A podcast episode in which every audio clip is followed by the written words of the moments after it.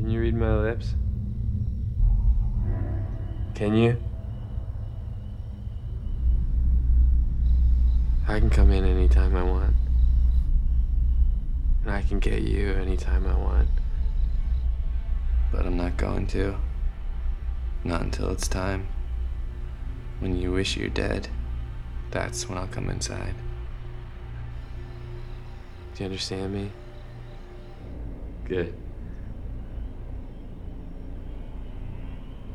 Then we can have some fun.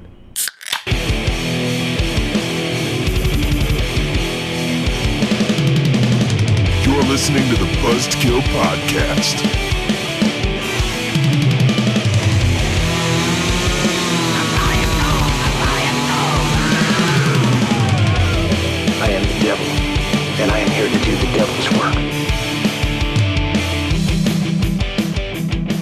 It is episode 233. Welcome to the Buzzkill Podcast, where today we learn about the importance of moving companies and of several ways to coach your throat in Vocal range against the machine.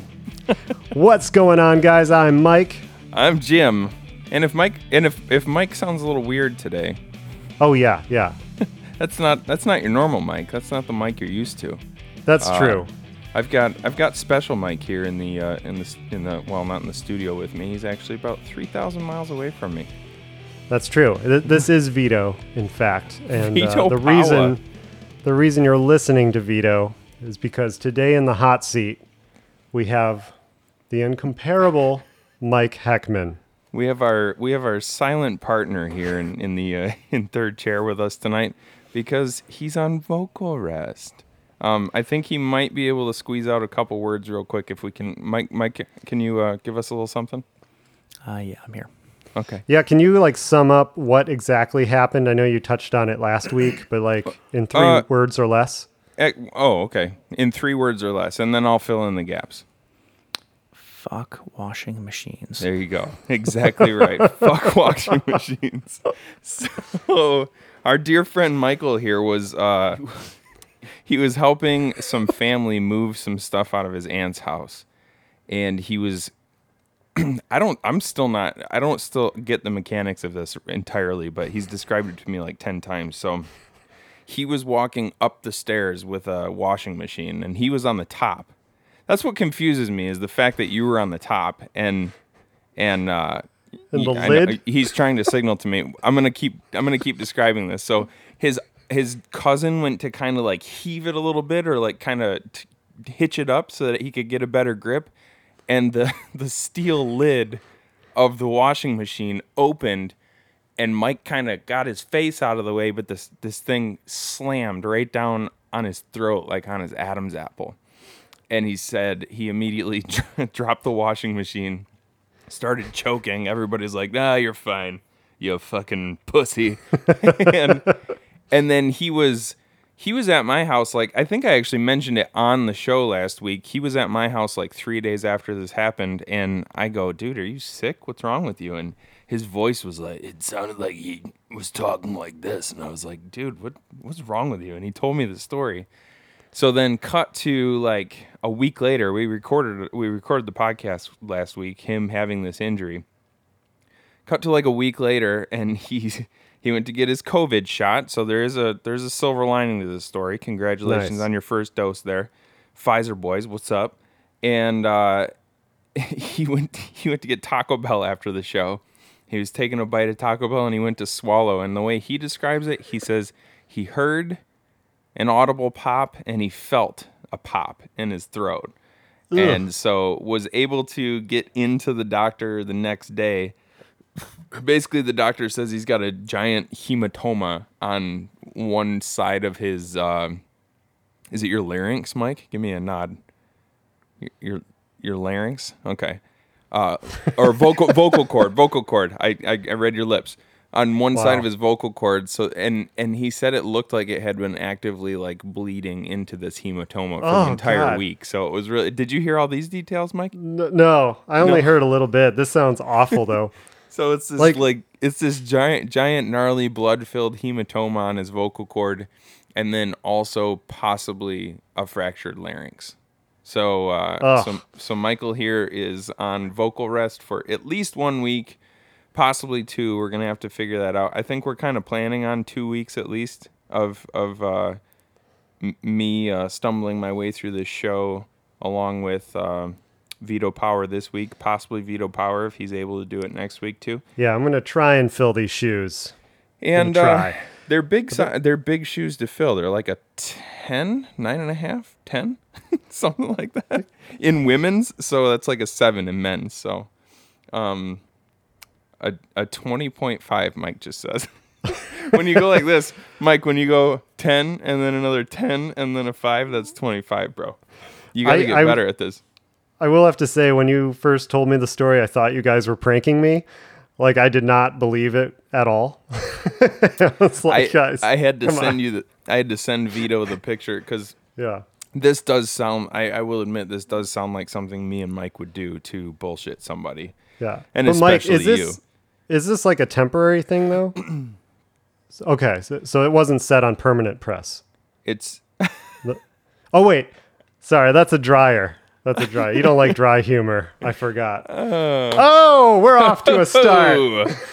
Oh it's all right he's he can't throw zingers back at you so we'll just call this one a wash So, uh, to commemorate this wonderful, um, actually, it's terrible. I'm sorry, terrible thing that happened to him. What are we doing today, James? Um well f- i'm gonna talk about that when we get to that part of the show harthen My bad. See, I'm already screwing things up. All right. where's your, was- where's your show map mike sent you a very Right detailed here. a very detailed show map earlier it said it said intro uh talk about shit Um, I have it right in talk front of about me. what you, talk about what thought... you're drinking.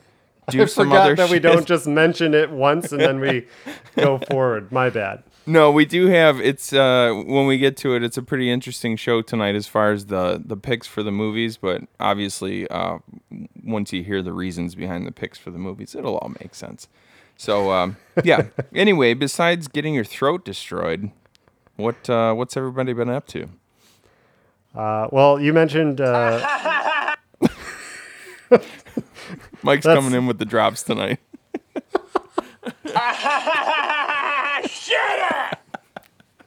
there you go.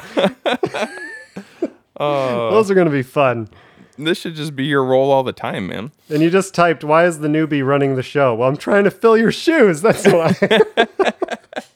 Doing a terrible job at it. Um, but no, you mentioned uh, vaccine shot. I also uh, got my first shot this week. So Pfizer or Moderna? Moderna. Moderna. What? What a dude. I'm a modern man. Pfizer, man. Pfizer's where it's at. Well, That's that. It's uh, it's the uh, it's the designer drug. Did you send that over, Mike, or was that? isn't fucking Brian? Moderna Dolly Parton's? Moderna is Dolly Parton's. Oh, Yeah. she did. She invested a bunch in it, didn't she? Yes. Yeah. So that's uh, that's uh, it's probably loaded with silicone. Your shoulders are gonna get really big all of a sudden. Um, yeah, I got I got the Pfizer. I got my first one. I think I think I talked about it on the show last week actually. So my second shot will be the 21st, and then we figure. I think you have to. I think you have to go two weeks after both people are fully vaccinated. So like two weeks after Mike gets his second shot, we'll actually be able to be back in person again. Which will be- Nice. which will be awesome. That'll sound exactly the same to us, but that's really cool. Yeah, that's cool. I'm really excited about it. Uh, believe it or not, I, I actually miss Mike sometimes. I miss his musk. Yeah, I haven't smelt it in I don't know how long. It's it's so, it's so weird seeing Mike physically react to things I say, but not being able to audibly react to things I say. Uh, you know, I he's also I miss um, sitting in his car. His car had a musk. his car, his a car, his time. uh, the uh, the element. It smelled like burnt toast. It was weird. Yeah, that's what I'm talking about. That was like that burnt toast musk, that Heckman musk. That beautiful Heckman musk. Smelled like a Saturday morning. Anyway, Yeah. So uh, any, anyway, what else have you been up to, uh, Vito? uh, well, one cool thing I did was, uh, you know, Cameo, that app you can hire uh, famous people to send messages to your friends. Yeah, yeah. Yeah, we uh, in my Buffy group where we watch Buffy the Vampire Slayer, we finished the series, and one of our friends, uh, who's a big fan of Spike, was uh, going through some withdrawals. So we hired James Marsters and uh, just all went in on it, and she just flipped out, and it was a lot of fun. So Um, I have to rewind real quick. You're in a Buffy group? yes, No, I didn't. Mike just threw his hands up. I didn't. We've had a few snafus on the show, techn- technically the with the technical side of this so far. So when Mike just heard me say I need to, re- he thought I was. He thought I fucked up again. No, Yeah. uh, you're in a Buffy group. Well, it's just our group of friends. We just decided to watch Buffy the Vampire Slayer because a lot of them had not seen all of it, or some never saw any of it, and uh, we ended up watching the entire series, which was uh, a lot of fun over the last And what's few years. What's the general consensus among uh, the fans of Buffy the Vampire Slayer show of the of the movie? Like, what do what do fans of the show think of the movie? oh, the movie's terrible. but I I think it's cool. It's like a an oddity because you can kind of see where because it came before the show. Yeah, It was yeah. early 90s and you can see like some of Whedon's workings but Donald Sutherland just phoned it in as the Giles character and he's just awful because he didn't he did not like it at all um and it's just not great Come on, Rut- Rut- Rutger Hauer has uh, what what was his name? Lothos. Is that his name? oh that's right it was Rutger Lothos and Paul Reubens was in yeah Paul too. Reubens David Arquette. I love that movie. I did. well I own it It, but g- granted, I've never, I've never actually seen, I've never actually seen any of the the show. I've, I've, I've like watched a few one-off episodes of the show, but I've never actually, I've never actually seen it. there's some great ones Yeah, I need to check ones. it out because I know this nerd over here, this silent nerd, and our other nerd friend, fucking Brian, just couldn't get enough of it. That and uh, what was the other one? What was Angel. the spin-off show? Angel. Yeah Mike with- Mike loves Angel Is that the one with Boreanaz? Mm-hmm.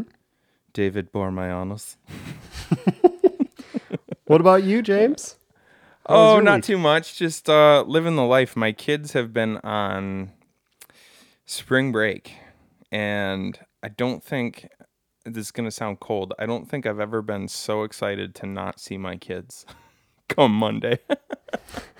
they have been there. So we're at the tail end of a seven day break here for for spring break, and they're both just psychotic right now. And I'm like, you guys, you need some, you need, you need some some strict routine in your lives because I don't know what to do with you people anymore. It's just it's been uh it's been a real treat to say the least.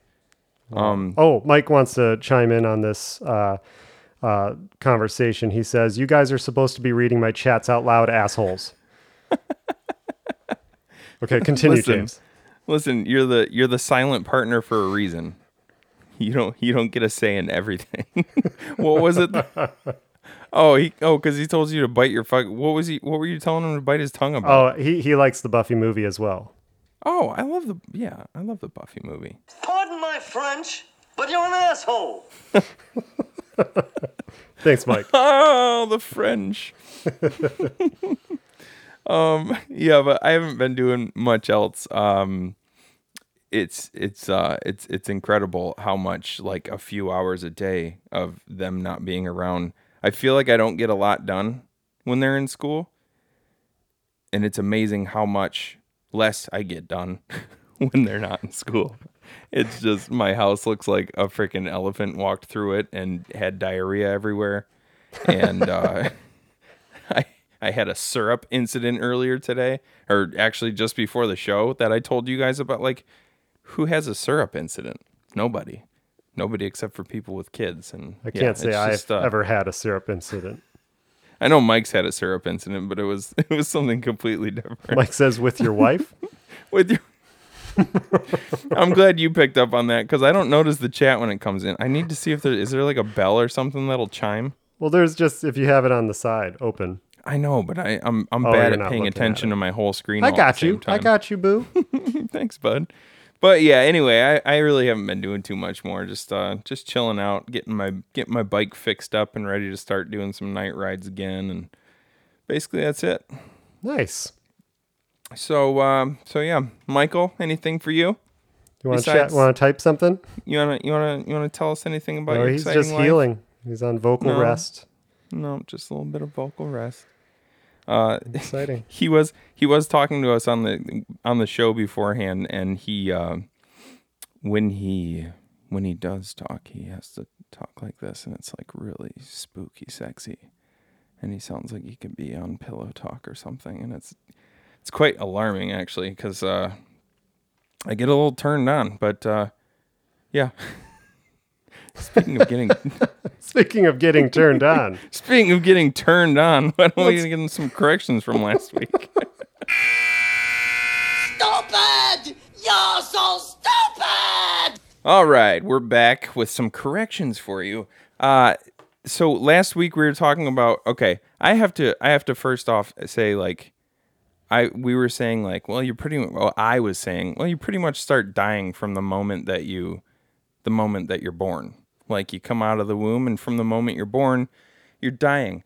I meant it in more of a philosophical way. But Mike took but Mike took me seriously, so he actually looked up to find out when you start dying. so so from an article published in uh, May of 2012, I believe it said, uh, the body starts to seriously lose grip of its DNA after 55 years, and that increases the risk of cancer and other diseases. Our bodies are born to die, and the decay starts to kick in after we have turned 55. what a pleasant thought. I know. like as soon as you hit 55, it's just that's it. You start dying. I I still I still like my philosophical answer that we're all pretty much dying from the moment we're born because it makes me feel like then I will live more, you know what I mean? Hmm. Yeah, I like that. If you're born and you're already dying, you might as well live it up while you're That's right. While you're might as well live it up while you're dying. All right, a couple more corrections here. Um we did not know for sure whether or not Scooby Doo ever met Kiss, and Scooby Doo did meet Kiss. Mm-hmm. Yes, you confirmed that for us earlier, right? Um, and then we did did what? Why'd you guys both just look weird at me? I was just laughing at his face.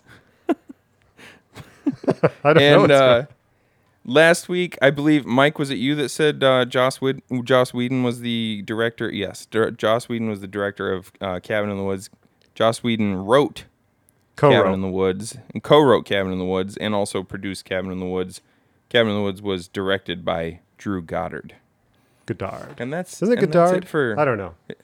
Huh, well, I have I have family with that last name, and it's spelled the same way, and their You do names Goddard? are Goddard. So It might yeah. be Goddard. I never knew that.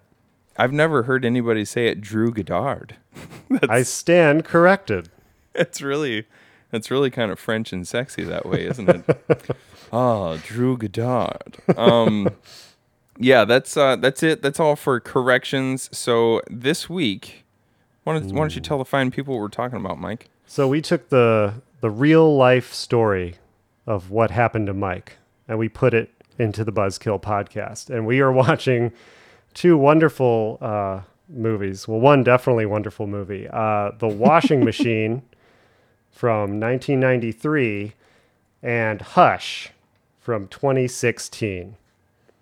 Now, Hush, if you're a, if you're a fan of the show, I believe that we talked about Hush on our very first episode of the Buzzkill. Podcast. Was it the first? very first episode? Wow. Yeah. Um, first or second? Mike was it first for sure? I Now remember you that. me. Now you got me doubting myself, Vito. I'm pretty sure it was the first episode, but I'm sorry I wasn't listening. You're our producer tonight, Mike. You have to listen to everything. I don't think you have to correct things that pertain to your own show. Yeah, that's probably true. Let's just say But it I, the first. but I will anyway. Yeah, we uh we we talked about it, I believe, on the f- very first episode of the show, but it was briefly, like maybe ten minutes. So we uh we decided we give it another run through this time so that we could talk about it, and then the washing machine. I mean that you know we did hush because Mike's on vocal rest, and and in the movie the woman is uh, is deaf and mute, so she can't speak. And then the washing machine pretty much speaks for itself. Yes, it does.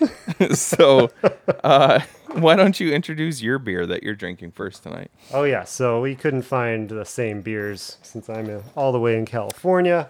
Well, correction, you could definitely find my beer in Really? California. Oh, yeah. I don't even know what you have. Okay, so you, what I you got. can you can buy my beer under a bridge in pretty much in in pretty much any city in the U.S. it's a good one. Uh, I got a special batch. This actually, uh, they just posted about this on Thursday, the day I got it. Uh, Modern Times, which is a brewery in San Diego, but they have restaurants. It's my favorite restaurant here in Santa Barbara. Uh, brewed something called Cosmic Silence. Cosmic silence. And that's kind of what you feel when Mike's off the show, is a cosmic silence. It really is sort of a sort of a uh, an an otherworldly feeling when I can see his dumb face, but I can't hear his dumb voice. And I'll, I have a little rundown on this one uh, real quick. Uh, All right. So, Modern Times Cosmic Silence. This powerhouse was born of two of our first ever bourbon barrel aged beers from Belmont Cosmic Entity and Temple of Silence, hence Cosmic Silence. A masterful balance of both beers, it features a robust body with thoroughly delightful notes of chocolate, followed by an oaky character from the bourbon barrels, and finishes with a subtle sweetness. Okay.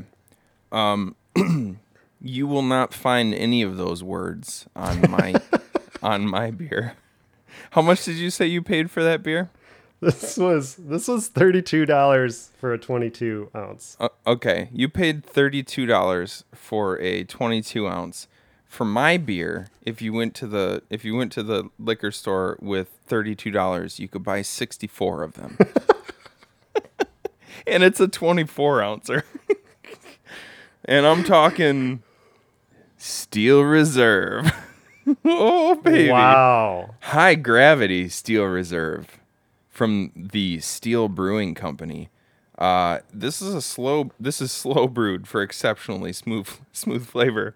It's an extra malted barley and select hops for extra gravity, uh, and it's and it's eight point one percent. Mike, you prick. Um, the two eleven mark, based on the medieval symbol for steel, appears only on Steel Reserve High Gravity Lager. We use nearly twice the ingredients of many normal lagers and brew for over twice as long as many quality beers. Is that is that It's a like- fact? It's like just because you use double the ingredients doesn't mean it's going to be twice as good. How much? How much was? How much was each can of Oh. this, Michael? Uh, this says it's uh fourteen percent by volume. Two fifty. Wait, Yours what? is. I, I'm. I'm asked. I asked how much. how Oh, much sorry. he paid for each. How would you? Okay. What would you say yours is 14 percent ABV though? uh by volume. Yeah, Oh, boy. so twenty two. Yeah. Don't drink that whole thing. Well, I am. you're gonna be.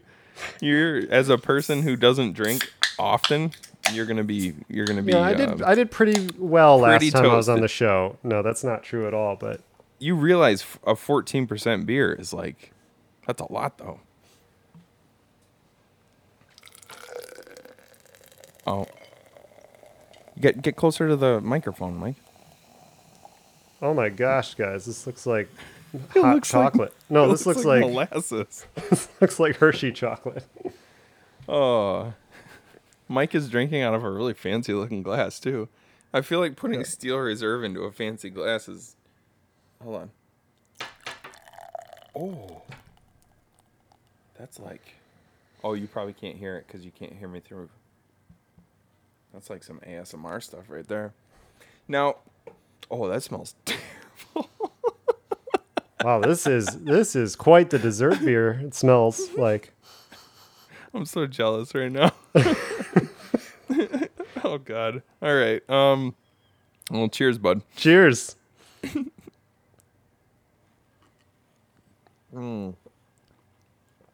Woo! Oh yeah. Wow. Oh God. That's That so is, um, gross.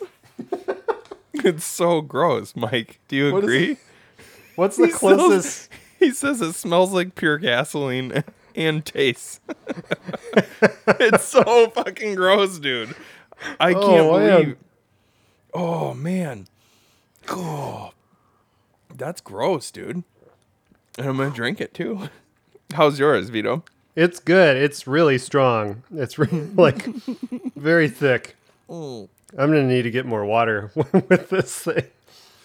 Dude, the taste of this is just oh, it's ghastly. I'm not like I'm usually pretty good with pretty much all beers. Like I'm I, I don't I don't I don't meet I don't meet too many beers that I don't like. Mike asked me if this was a good surprise. Yes, absolutely. Surprise, motherfucker. Oh, and I, I have a little thing up here that he sent me earlier. So uh, the beer makes sense on multiple levels, he says. Steel, because I got hit in the throat with fucking steel. and it's high gravity because my throat was a victim of high gravity. Even though you were on top, on the top. yeah, step. that's the thing I don't get. I don't get how you were on top and the I know you can't tell me right now, but You were on the uh, first step, I think, is what you said. But you were leveled up. on, I don't know. He was on he was on top though, so like the the the washing machine must have been angled upward. He wants to tell me so bad right now. Just draw a picture with stick figures. Oh, okay. No- he was. Oh, oh, I so wish everyone char- could see this. We're playing charades now. So there's the angle. Yeah, I see the angle. Yeah. Yeah. Oh, and, it, and oh. it went like that. Oh, the top. The top was aimed at your Oh. face. So it should have just pancaked you in the face, but Yeah. instead it flipped further than your face and got caught under your chin. So your instinct was to lean your head back to avoid it hitting you when really what you should have done was just post it up and let it hit you in the forehead. Just yeah, forehead. Yeah. Wow. Bingo, he says. All right. What a dumbass. All right. Well, uh, hey, that's what we're drinking. That's what we're talking about. Let's get into the bleed feed.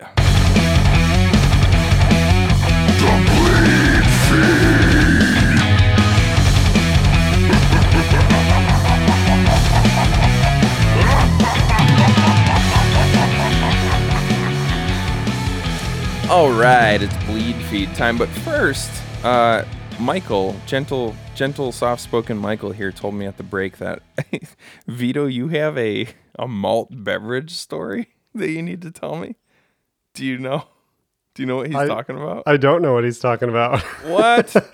so are we gonna have to have spooky, sexy Mike on the on the podcast for a second here, or do you want to like type it out? Because this is okay. this is I'm gonna I'm unbearable. gonna- I'm gonna come back in here for a quick second. this is about as much. This is about as well as I can talk. So you guys are just gonna have to deal with me Everyone for gather second. around. Gather This around. is awful, dude. It sounds like ASMR. the very first time myself, Mike here, and his brother went to Canada. Okay, Oh, he knows this. He knows. You want to finish it now? Do you want to yeah, finish it so now? we went to Canada and we could drink because we were 19. Um, and the the waitress asked what I wanted, and I forget wait, what. wait, wait, wait, wait, wait, wait, wait.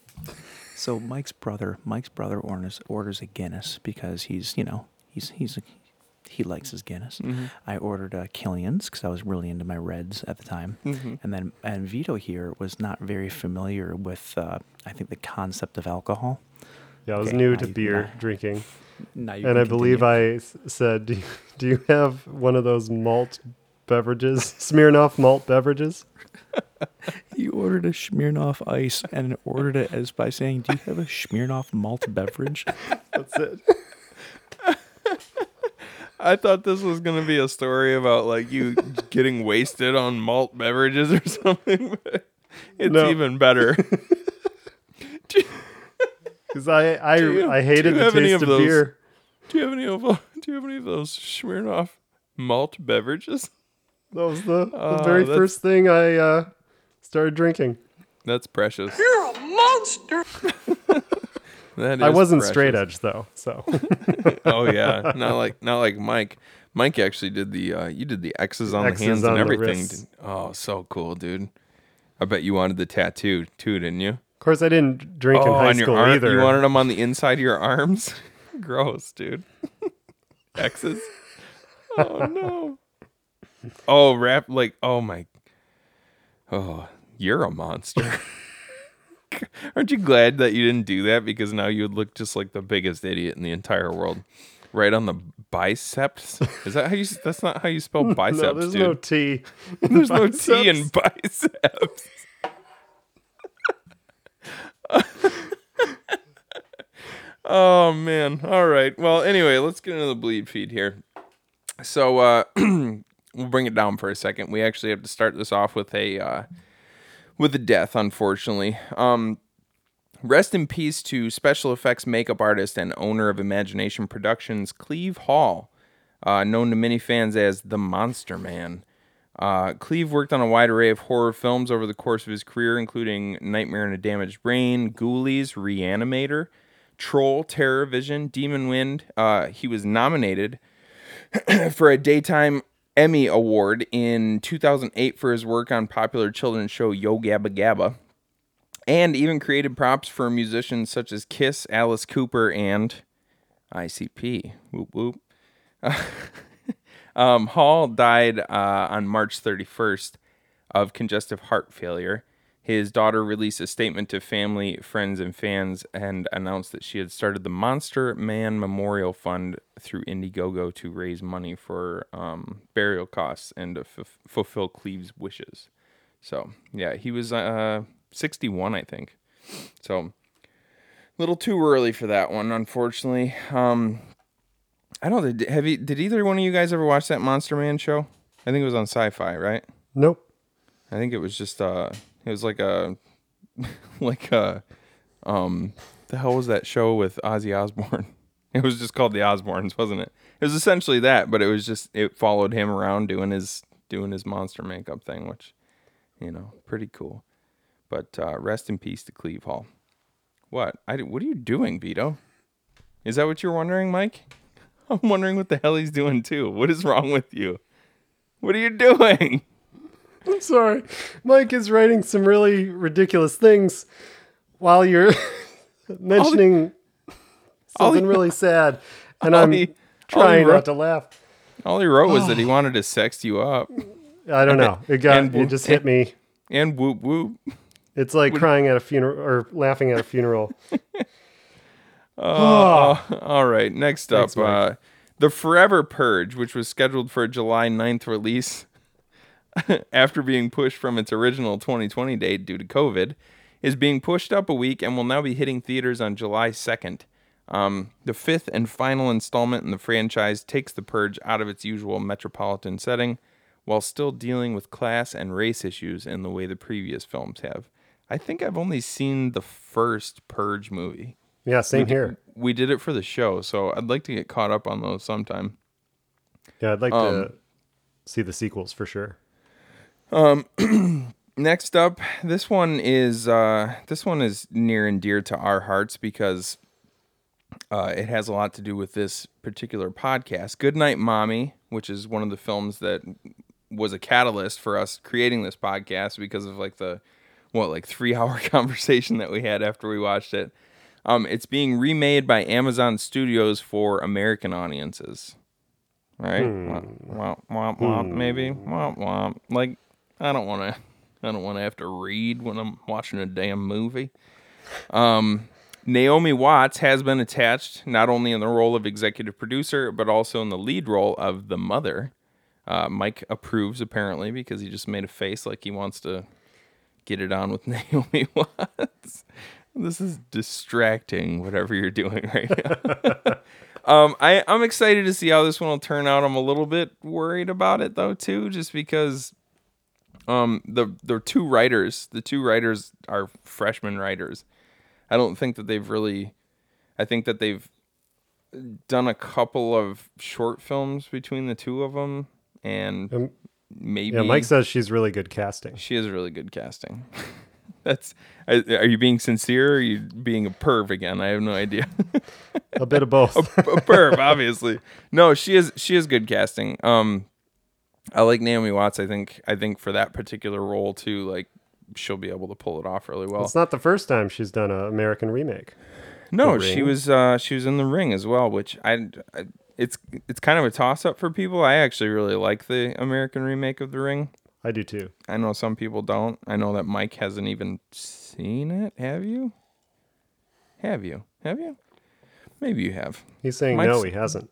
Mike's not into Mike's Mike's not into J horror just in general, and then J horror that's remade for American audiences he hates even more because he's a self-hating American.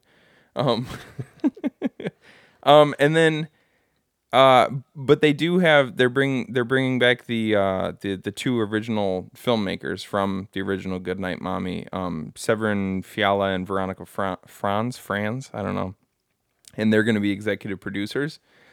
So the fact that they're coming back on to produce, like, hopefully they'll have a little bit of a say in the direction that um, the writers, with I wrote the writers now, uh, Matt Sobel and Kyle Warren. Hopefully they'll kind of have a say in like the direction that they take it. That, or at least they'll get paid for it. well, yeah, that too. I don't know. I just like American remakes have kind of a. Just remembered Toho produced Godzilla '98. What does that have to do with anything? the original producers produced the American Oh, version. oh, I see where you're going with this. Well, you love the original Godzilla. You love the Yeah, he's, Godzilla he's '98. excited for this. Um, um, I, I just don't.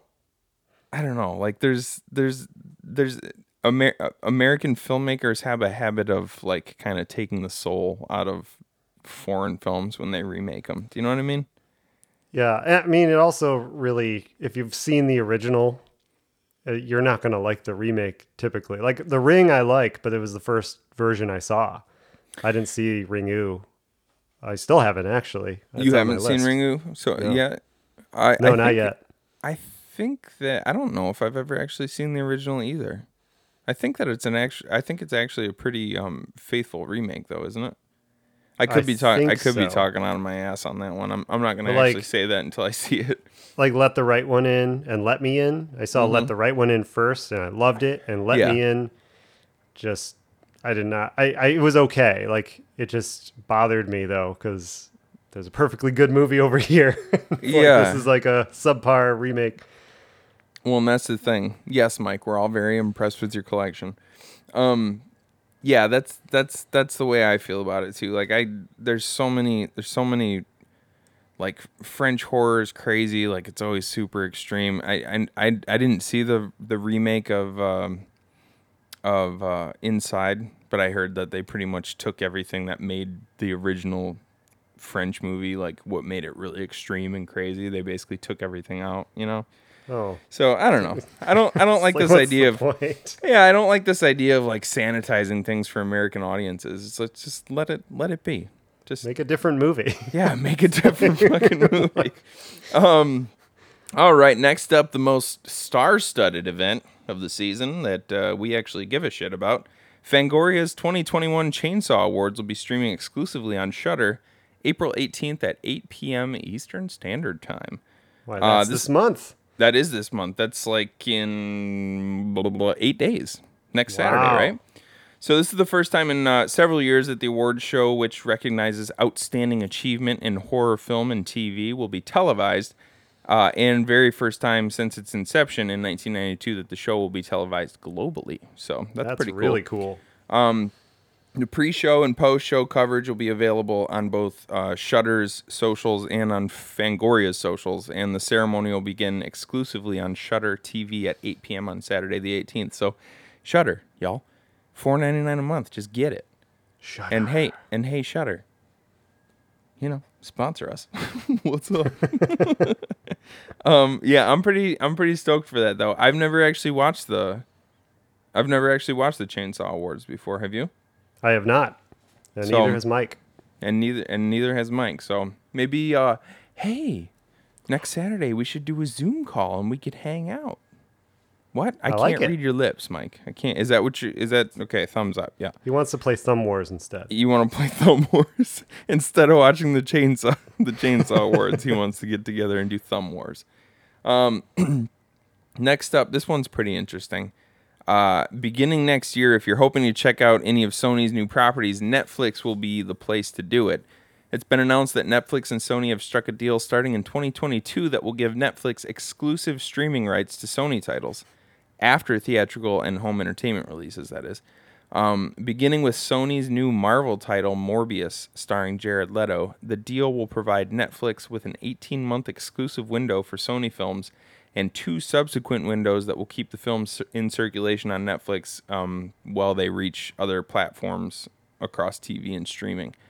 So it's uh I know a lot of people don't like when companies strike up these kind of deals, but it's just kind of that's just kind of the that's the new age. Like that's the direction we're heading in, and, and you can't expect. sm- I mean, obviously Netflix isn't a small company, but you can't expect these sm- smaller companies to not Yeah. strike up these kinds of deals. You know what I It's mean? It's all a business. Like if know? Shudder, if Shudder started, like Shudder, I would still, I would say is still rel- relatively small considered to like, uh, like when you're putting it up against Netflix or Hulu or something like that.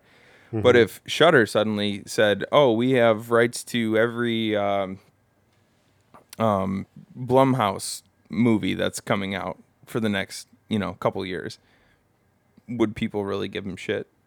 No, because it's a good business move. Shudder Uh, is owned by AMC Shut- though. Oh, Shudder's owned by AMC since when? I didn't. I didn't know that. Have Since they Mike always told been? me. Since my, today, I learned. Um, yeah. So the deal also gives Netflix the first option when it comes to Sony projects being made exclusively for streaming services, and it sounds like they already have a couple properties that they have their eye on that that they're planning on making exclusively for Netflix. So, yeah, it should be um, should be pretty interesting to see how things go forward with this kind of stuff because I'm I'm guessing that you're gonna get more and more deals like this across these platforms coming up in the next couple of years. You know what I mean? I can't I can I can feel tomorrow's hangover already. Mike says this stuff is truly awful, Mike, and I thank you deeply for it. Oh God, every swallow is like like monkey piss. Ew. uh, it's getting better though. The more I frink. you're also you're also getting worse at typing. I actually in your last in your last one, I corrected a typo live act in in the moment for you. You're getting worse impressed. at typing. All right. Uh, um a little bit of uh a little bit of a uh, uh, Saw news here. Of course, we all know the next chapter in the Saw franchise, Spiral from the Book of Saw, which Michael and, and myself are very excited about. Um, uh, do you like the Saw franchise? I've only seen the first four. Oh, for I like the first one. Second one's fun. It kind of drops off from there for me. I You will need to- continue. You gotta, But- you gotta, you gotta, you have to invest yourself more in the like the intertwining story, the spider web, the spiral. Yeah. Spiral. Well, that's why I've I've will. watched four because I was gonna stop at three, but because of this podcast, I finally watched four, and it was Keep- oh, okay. keep it rolling because uh, you're you're gonna have you got nine coming up here on uh, May 14th, and then Yep. sounds like you're gonna have a 10 because uh, courtesy of Production Weekly's latest issue, the 10th installment of Saw X, it's titled right now, is listed as being active development under the series production company Twisted Pictures. So. Uh, Saw X. I like Saw, that. Saw X, yeah. Or I hope they- Jason X. You know, it's it means they're going to space. I'm assuming. Saw in space. J- Jigsaw in space. You astronauts, you do not value your life. Oh, Mike says X gonna give it to you. Can we can we throw Thank up you. an R- can we throw up an RIP to DMX? I know that it's not horror related, Oh, but yeah. DMX. Well, no, he's in. uh Isn't he in Queen He of was- the Damned? No. Is he in Queen of the Is he? Is I'll he? look that up. I'll Mike, up. Mike, you're not doing anything. No, no, no. Don't you? You're my co-host, dude. Don't you look it up. Let let Mike look shit up because he can't talk. I need you, man. Okay, I'm here. I'm here. I'm here. Um, yeah, I'm super stoked on any no- news that comes out about the Saw franchise. I uh, am an apologist for every every every film. Like, I know that there's a lot of people out there who like to pick the films apart and be like, "Well, they never answered this question. They never answered this question. Why is there two pig people that we haven't we haven't accounted for yet?" It's like, just calm down. I'm sure they'll get to it. But let's just let's just enjoy the ride. You know what I mean? I Mhm. I I love the Saw movies. Do they have problems? Of course they have problems. But everybody everybody's got problems, man. What I do love is how you guys like every Halloween it, it was like in theaters and you'd go and make it a thing and go and see it. Oh, I loved and it. That's what the movies are all about. So Hell I yeah. appreciate all that. You know, Absolutely. Yeah, you should get caught up though. I'd be interested to hear what you think about the rest of it because I will do so. There, yeah, there. Like I said, is there problems? There's a lot of problems, sure, but like the the writing itself, like how deep it gets into con- the connections between different films, it gets really cool. So I'd like to have a conversation with you about it sometime. All right. Um, real quick before we get to uh, blues here, a little bit of a little bit of a casting update. Uh, it has been confirmed that uh, Alex Vincent and Christina Elise will be back to reprise their roles of Andy and Kyle for the upcoming Chucky series. So that'll be cool. It sounds like they pretty much it's, they pretty much have everybody coming back for this series, and I'm I'm super stoked. No horror movies for DMX, shockingly, Michael says. I guess But the closest thing would be Exit Wounds. Exit. Wounds? Isn't that the Seagal movie? I consider Seagal movies horror horror movies because Their of his genre. because of his acting. Um, and I guess wounds. and I guess basically just eh, not just his acting, but just basically who he is as a person. It's kind of horrific. Not DMX, but uh, Steven Seagal. um, um, yeah. So uh, back to the Chucky news. It's it's pretty cool. They've got obviously Jennifer Tilly coming back, Fiona Dourif, Brad Dourif, duh. Uh, Devin Sawa has joined the cast, and now that they have Alex Vincent and Christine Elise from Child's Play Two. So this whole- is a it's a- series, it's a whole it's family affair. Cult Yes. of Chucky. Yeah, this is yeah, right. Cult of Chucky was the last one, and both of these actors re- reprise their roles in Cult of Chucky. Sweet. They're coming I'm- back for I'm the TV excited. show. So you don't know much about this TV show? Nope. Um, what is it? Uh, so Chucky has been described as a fresh take on the franchise that'll explore Chucky's characters with a depth that is uniquely afforded by the television series format. So it's cool. It really sounds like it's going to dive into the history, dive into maybe more of the the um. Yeah, I know, Mike. I'll get to it. he says Clearly clearly, someone clearly doesn't listen to the show." show. Listen, your jokes aren't gonna. They're not in this in this format with you talking to us via text. Your jokes are not going to be able to land right in the middle of mine the way they usually do. I'm going to fucking say the rest of my sentence. Actually, I should Pardon my French, but you're an asshole. I should I should actually do it the way that we uh, the way our dynamic is in real life and I'll just be talking and then right in the middle of me saying a sentence I'll just say what you said in the chat cuz we know that's how it would be in real life cuz you just can't actually I never realized what this what this whole thing is affording me is the opportunity to say things without being interrupted for 10 seconds. But you know what I'm finding? I don't like it. I don't. I don't. I, I would I would actually rather be interrupted by you every 10 seconds because it puts less pressure on me.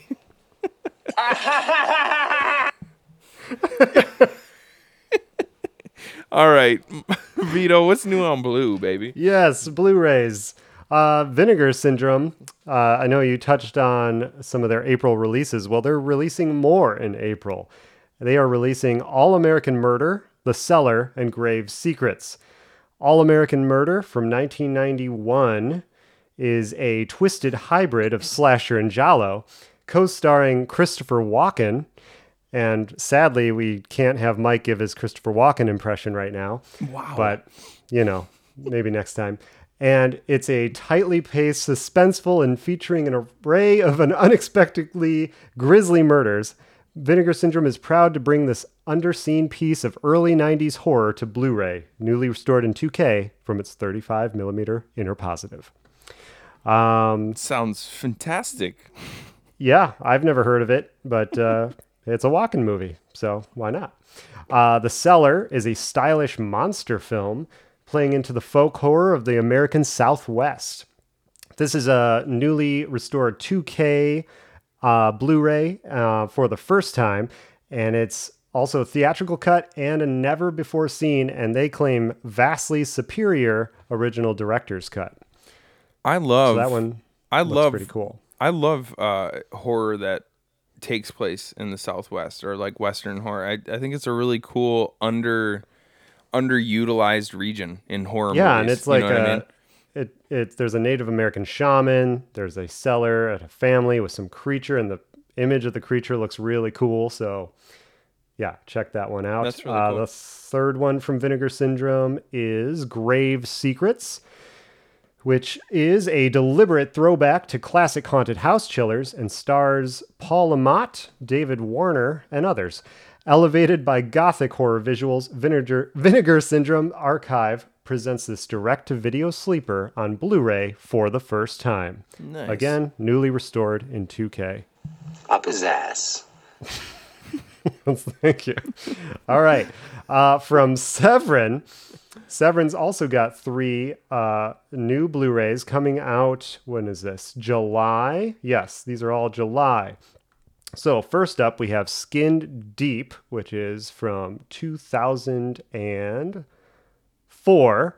Sorry, missed that. Uh, Skin Deep is a demented gift from the B movie gods about a rural clan of psychotic freaks. The killing spree that takes us places and shows us things we've never seen before, and the final girl that may be their depraved undoing. Warwick Davis stars in this brutal, bloody, forgotten masterpiece featuring music by Captain Sensible of the Damned. It's now scanned uncut in 2K from the original negative for the first time ever. Nice. All right. Y- right. You, know, I'm looking at for- I'm I'm real quick. I'm looking at this Yeah. uh, All American Murder thing, the the Vinegar Yeah. Syndrome release. I haven't seen. I don't think I've seen this whole movie, but I the scene that's at the top of that the picture that's at the top of that uh, article Yeah. of the dude in like the the workout rack, and he's like Mhm. looks like he's cut in half. I've seen that scene somewhere. I don't know what where or why I would have seen it, but I've definitely seen that before. That I've- would uh, stick with me for sure if I saw that before. It looks yeah, it gnarly. looks, it looks pretty messed up. Anyway, I'm sorry for interrupting you. I'm Oh, taking- no, I'm taking over the role of Mike tonight. It's all good. It's all good. Skin Deep from 2004. Next, we have Born for Hell from 1976.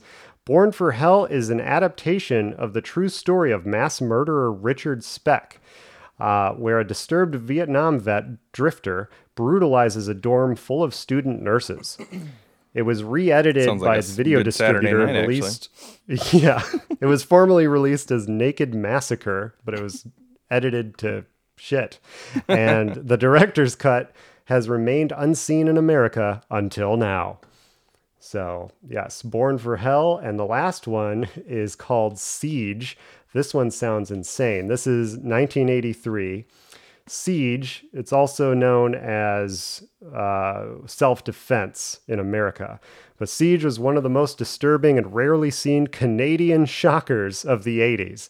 Inspired by the actual 42 day Halifax police strike, when a local group of right wing vigilantes massacres the patrons of a gay bar, the sole survivor seeks refuge in a nearby apartment vidi- building whose residents must now defend themselves in a night of hate, terror, and bloodshed.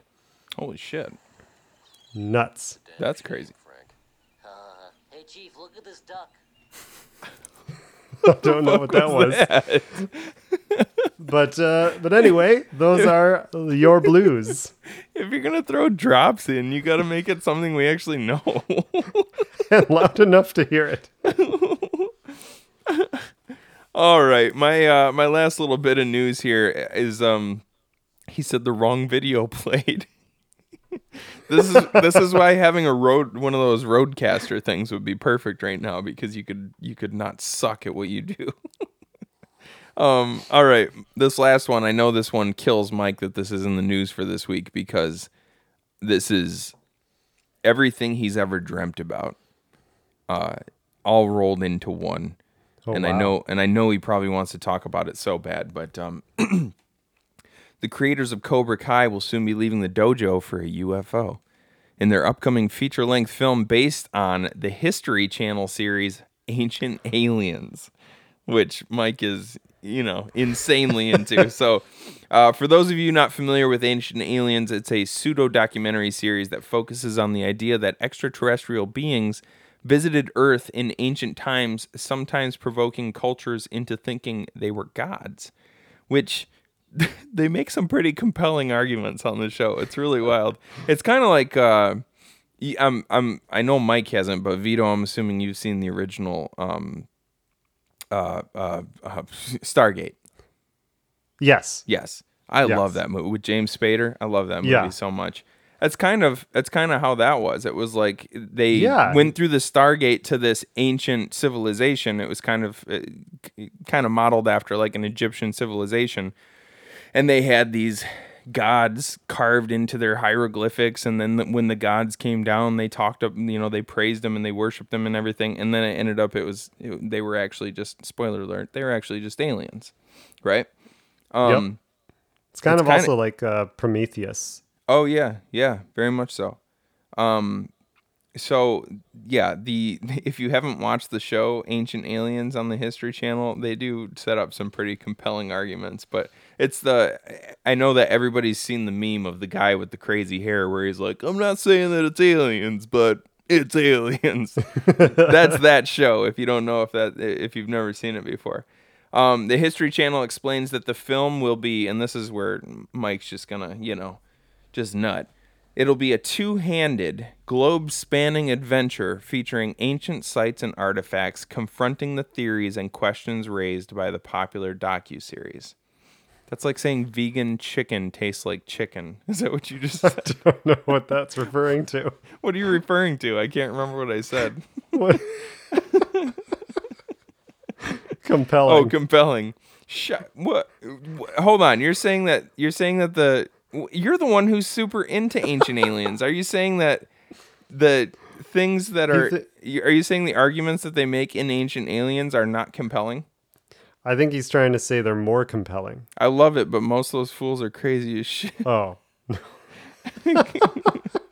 You listen to me. Listen, you would go to one of their conventions and you know for sure that you would walk out of there a total believer. I'm not entirely sure that you wouldn't walk out of a flat earther convention a total believer too. Um, but does this not sound? This basically sounds like National Treasure, but with aliens, which is, That- which is that sounds really cool. Which is everything Mike has ever wanted. If you, have you guys watched Cobra Kai? I have not yet. Is it good? It is. Is yeah, it? we're on season two. I need to get now. I need to get into it. I just I just watched two seasons of the show You. Have you watched that yet? No, I don't know that one. Um it's pretty good. It's like Dexter for Gen Zers. Oh, interesting. It's uh Mike says I've been a f- I've been to a flat earther place. It's called the traffic light. Are you talking about Never mind. I don't even want to get into Local it. humor. yeah, local humor. Um, yeah, it's it's good. It's it's basically it's kind of like Dexter. I think Mike would agree here. It's kind of like Dexter except for for Gen Z. You. You you. How do you, okay? Hold on. You can't even pay attention if Mike is if Mike is typing something. He can't pay attention to what's going on around him. That's incredible. That's incredible to me. Um, yeah, it's uh, it's good though. You should definitely check check it out. Um, Sweet. But yeah, that's uh, that's it. That's uh, that's all I got for the news this week. Um, we're gonna take a little bit of a break here, and when we come back, Mike, it doesn't it doesn't He's it doesn't trying to play I'm a video. sorry I wasn't listening. It you. doesn't it You're going at that drops, for five minutes. drops don't work if they take you five minutes to pull them up. You need to have All some stuff preloaded. also, stop laughing. You're gonna blow out your throat. That's what she said. All right, we're gonna take a quick break. When we come back, we're gonna talk about uh, washing machines and what was the other movie? Figure out exactly what happened to Mike. and figure out exactly and figure out exactly what happened to Mike. So uh, we'll be back. Throughout this, they'll see faces ripped apart with hooks, a man slashing himself into a bloody pulp, and graphic, macabre, torturous images that defy description.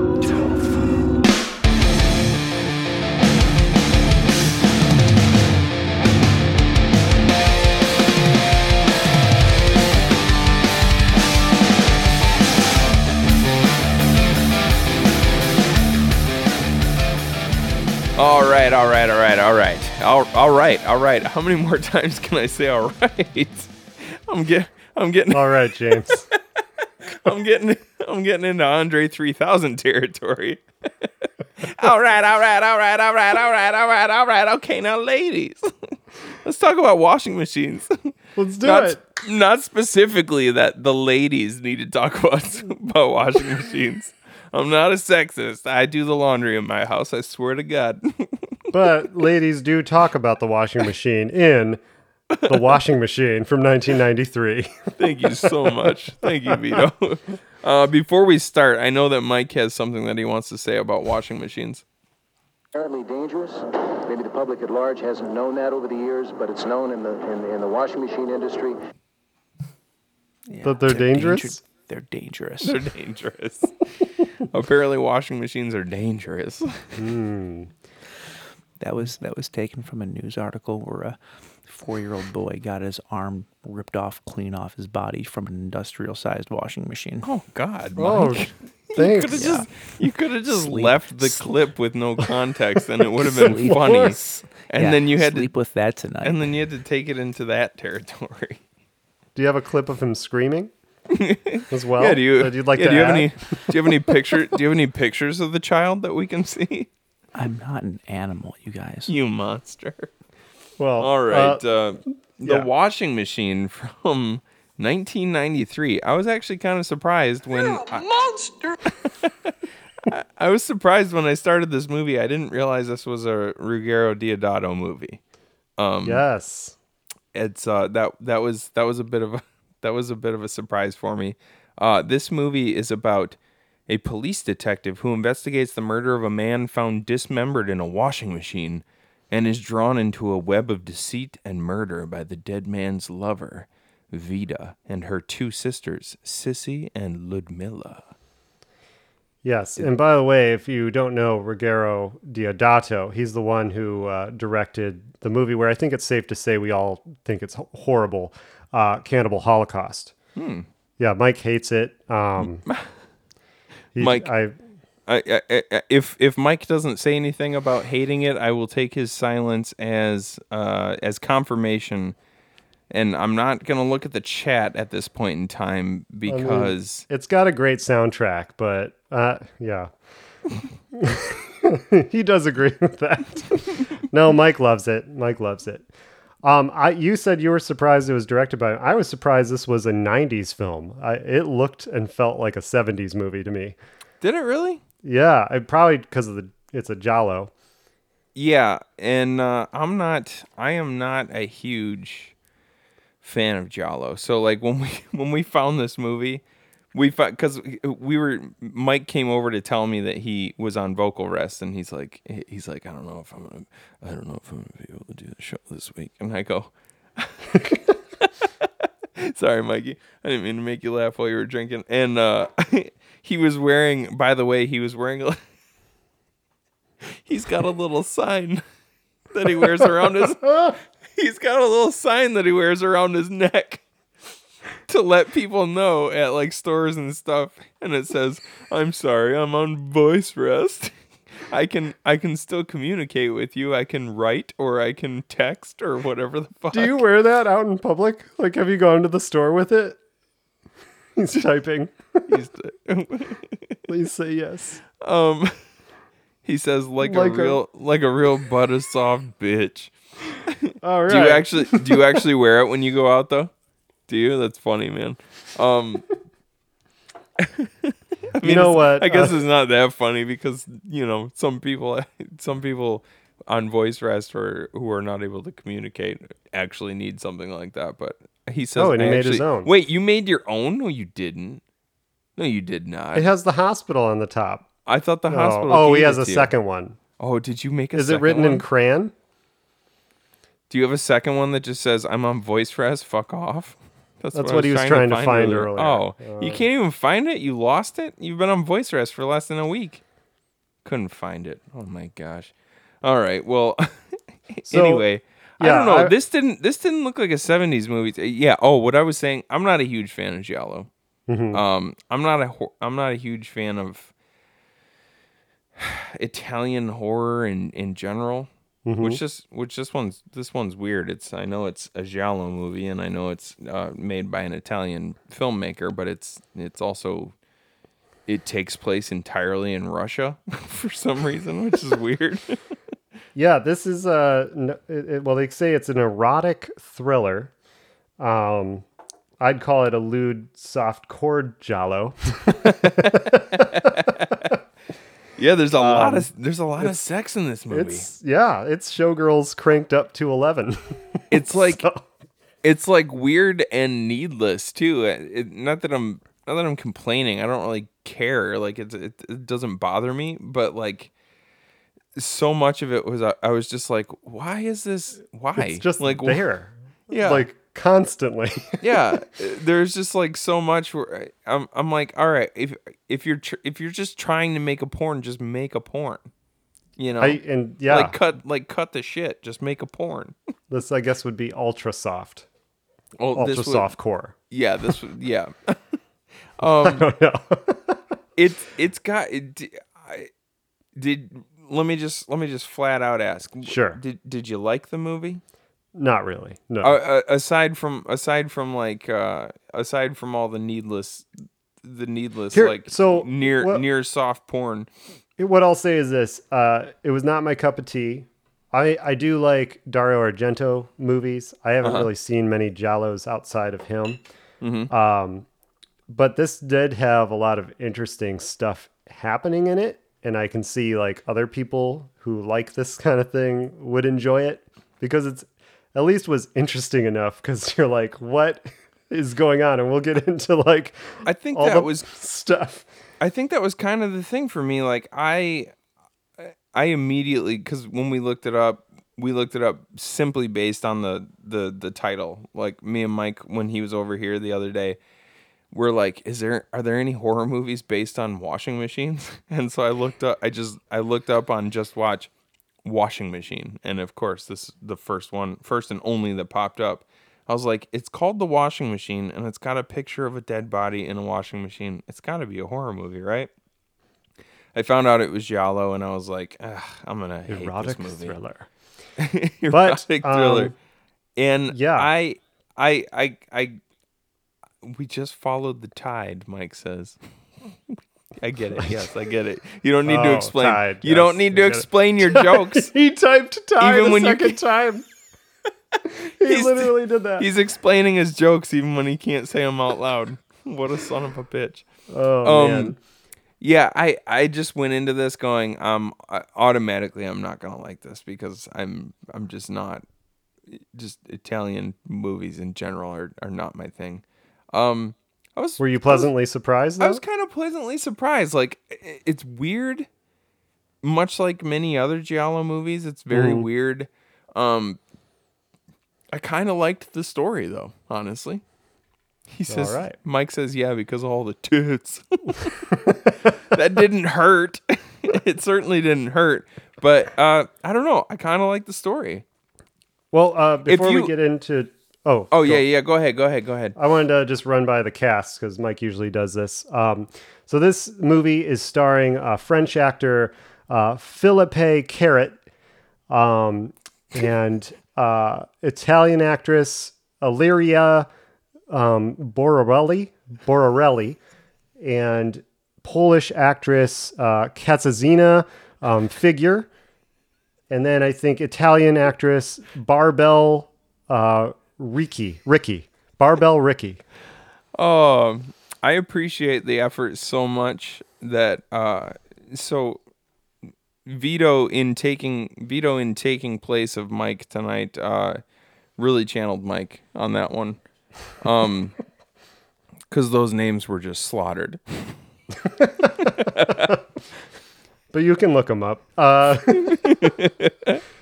but yes, essentially they they were playing the main detective and the three crazy sisters. The three which I have a lot to say about the sisters. But I there was a part of me like I especially toward the end of the movie I was like this has got to there's I, I thought that there was going to be like a uh, I thought that there was going to be a Suspiria twist and I was like this is a coven a coven of witches Did it not? Yeah, Give, yeah, Did it not no. give off that feeling at one point? It did. Definitely did. Um, especially once uh, um, what was her name? Uh, um, Vita. Vita. When she there's a certain there's like a turning point in the movie where she suddenly starts cackling all the time. Like she was a totally normal person at the beginning of the movie, and then like halfway through the movie, she starts cackling all the time about Yeah. weird about random shit, and I was like, okay, I see what they're doing. They're they're leaning into the they're they're leaning into this a little hard. This is going to be a coven of witches, I think. And then they they really didn't It's take it there, and I was No, it's not it's at all. at all. It's pretty straightforward. But I, did you not get that feeling? I got a little bit. I mean, I really just didn't know where this movie was going to go, but um, maybe it was all that French champagne, Mike says. but anyway, the the movie opens up with Vita and her boyfriend Pimp. Um, and by the way, Mike asked, "Are did did they kill any animals in this one?" Well, for the opening sequence, I said, "Oh, there's going to be a drinking game. How many times they kick a cat?" I felt so bad for this cat. I know. Oh my god. Like they kept tripping over the cat or literally throwing things at it. Anyway. There was the um, well the the scene the scene where they were they, they were banging by the fridge, which that's such a waste of energy.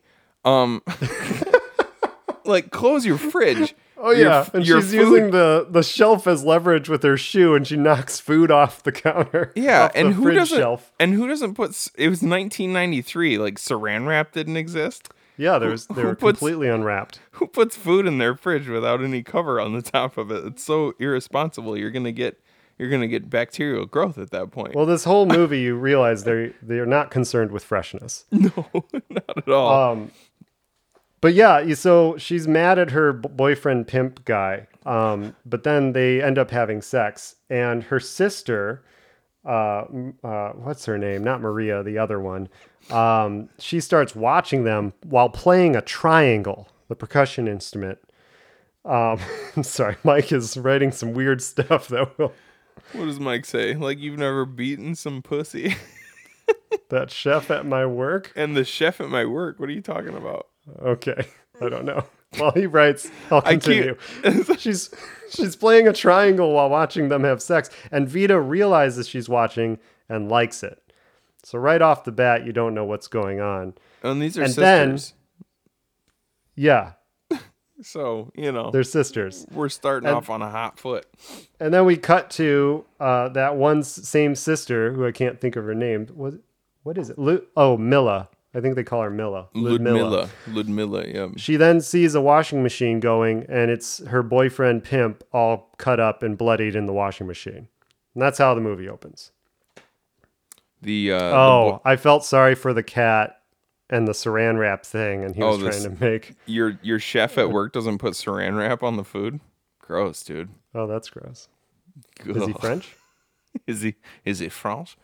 Um yeah, uh so so this is this movie what this movie is trying to do is so like I'm I'm sure you're familiar with uh, uh like uh I got the sense of what the movie was trying to do was like in in literature they call it a um um uh, a, a uh unreliable narrator. Mhm. You know what I'm talking about? Like, have you Mhm. ever like have you ever read uh, Yes. Haunting, Haunting of Hill House? I've not, but I, I know what you're talking about. It's like a classic example of an unreliable narrator because you're getting this you're getting this story, but then as eh, you're getting this story and you're getting details of the story, but then as the details of the story or as the story itself unfolds, you start to realize I don't know if I can rely on this person telling me the details of the story because they seem like maybe they're batshit crazy, right? Right. Um, and the reason that is in this is because she sees this dismembered body in the washing machine, but next day the detective's there. There's no body. The body's Right. missing, and There's they no say she's an alcoholic. She had an alcoholic hallucination. Right. But then the other two stories in or, or the other two sisters in turn give their stories as well.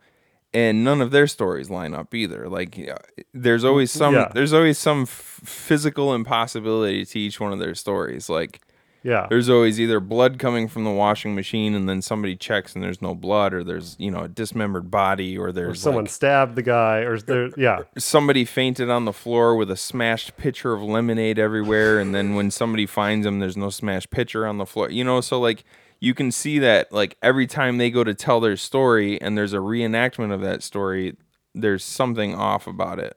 And But here, and- and- let's let's run down these sisters Yeah, I, yeah, yeah. I just want to tell I want to tell Mike and the and the listeners what they do. So we we mentioned Vita.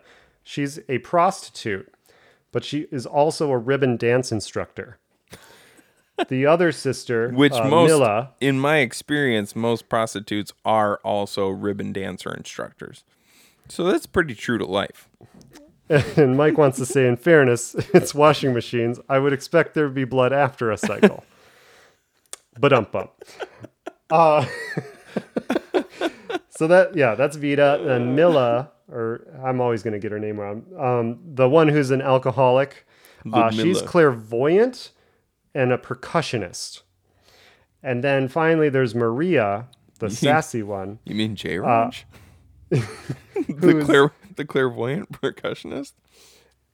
Yeah, and she uh, Maria is the violinist who also escorts blind people, and she has a girlfriend who's a blind person, and she frequently takes her top off non nonstop in front of everybody. Won't hear me complaining. So the, these are the characters that this detective keeps bumping into, or they seek him out, and he's trying to solve like where is this body? Where's where's Yuri, the boyfriend pimp who's missing, who mm. apparently was killed in a washing machine?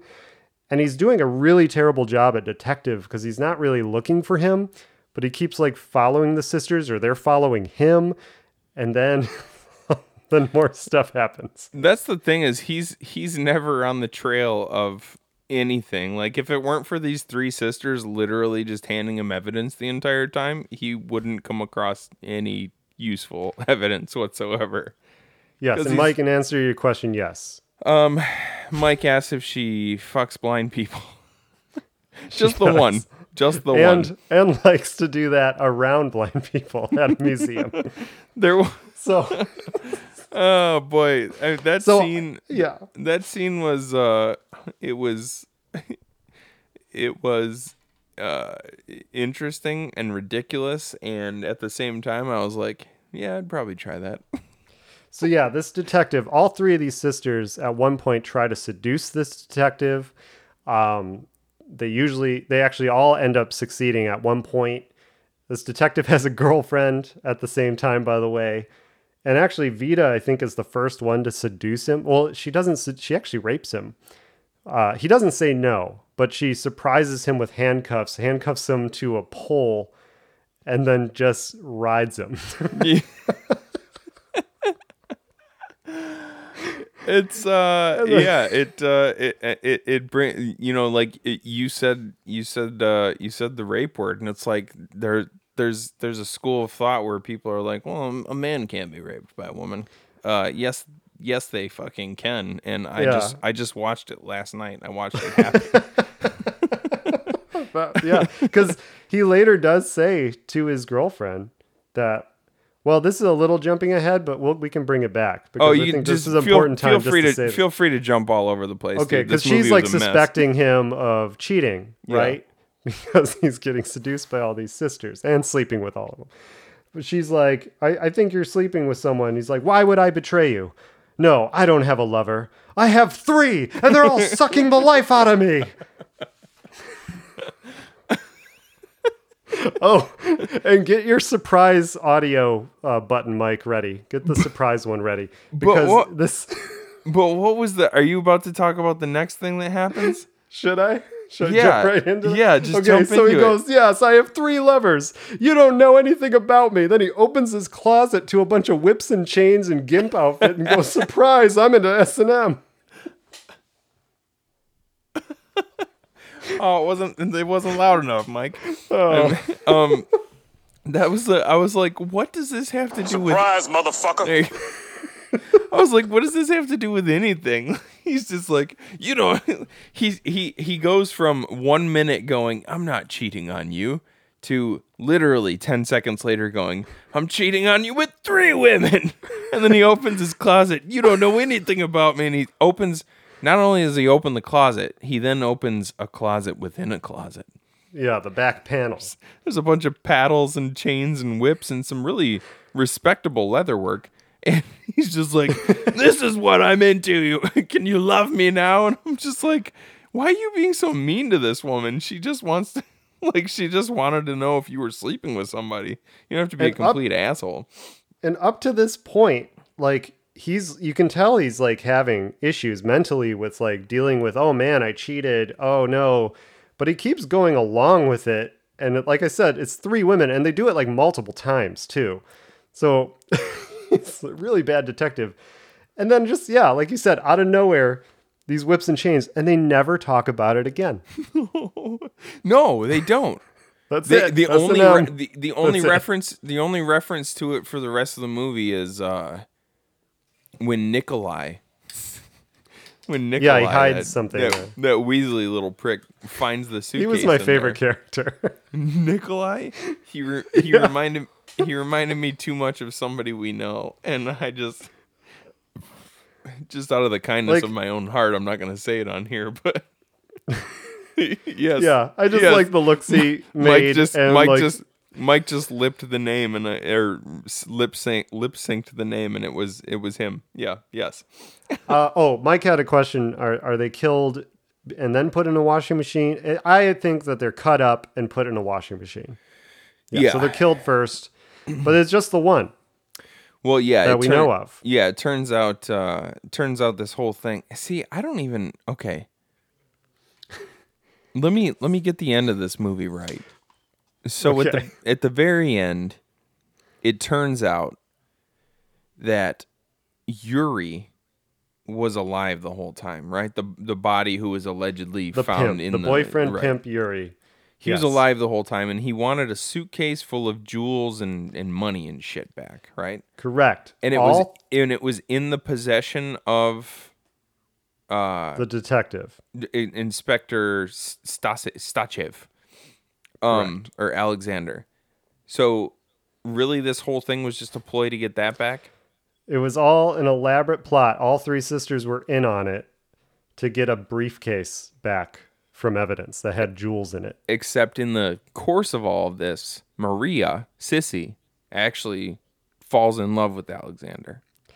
Which is interesting because did you pick up on that ever at I- all until that up- very end moment where she's like, "You love him." Oh, I do. I'm crying now. Well, no, I- mean she. Yes, because out of the out of the three of them, I felt like she like when she was showing him affection, it was it it, it seemed genuine. Uh, like surrounded by blind people. Well, surrounded by surrounded And, by like, blind, her- surrounded by blind people, but then also like when they were backstage at that like weird. Oh, re- yeah, yeah. That weird like music rehearsal. the and- performance because they're all into percussion and violin and Yeah. all. they're trying to put on a good show It's so at bizarre. the same time at all this. What a bizarre movie. But- yes, I yeah, I actually did I actually did think that I I did think that she was being honest with him and I did Okay. think that uh, she had fallen for him. And then I was I, like I thought she was playing him still, and then all of a sudden I'm like, wait, oh, she really did like love him. Okay, and then at the end I I actually I actually really liked the ending because she because she you know, they they ended up so they ended up killing him, putting him in the washing machine for her to find, right? And Yuri comes back in and he's Oh, By- the detective. yeah, that was a big. by the way, by the way, this whole thing is sparked by these three sisters all being in love with Yuri, and he looks like Yep. the he looks like the bottom of my foot. like he's just the ugliest motherfucker, and I'm like, this guy must have tons of money, tons of it, Ye- because yeah. this guy's not attractive, and he's like 20 years older than all of them. Um, and it turns and they you know they come in and they say we're family we forgive you we're family yuri the drummer from mxpx no this movie would have been better if it was that um Yeah. Um. By the way, you, uh, you kind of skipped over. Uh. So the detective, the reason he's gets killed, uh, is because Maria fell in love with him. Right. And the family was mad about that. They were Right. going to let him live otherwise. But he gets cut up and put in a washing machine for Which- Maria to find. Which really sucks. Like, why couldn't they just let Maria go and live her life with him? Because it because she's part of the family. Yeah. And this is the big plan. They want to open a nightclub where they can pour fresh champagne, French champagne, they say, and have exotic but uh, elegant dancing. This is their big idea in 93. we killed. This the- is why we need this briefcase of jewels. So let's all three seduce him. This is why we. This is why Get we to- slaughtered the man that you love, Maria, so that we could have a nightclub and pour French champagne whenever we wanted. oh, But- call me crazy, but I think I would have left at that point. Yeah. But that was there was also a new a second ending right after this where Maria gets a little bit of revenge See, for and I actu- her detective boy. See, and I actually really like this ending. Um, Yeah.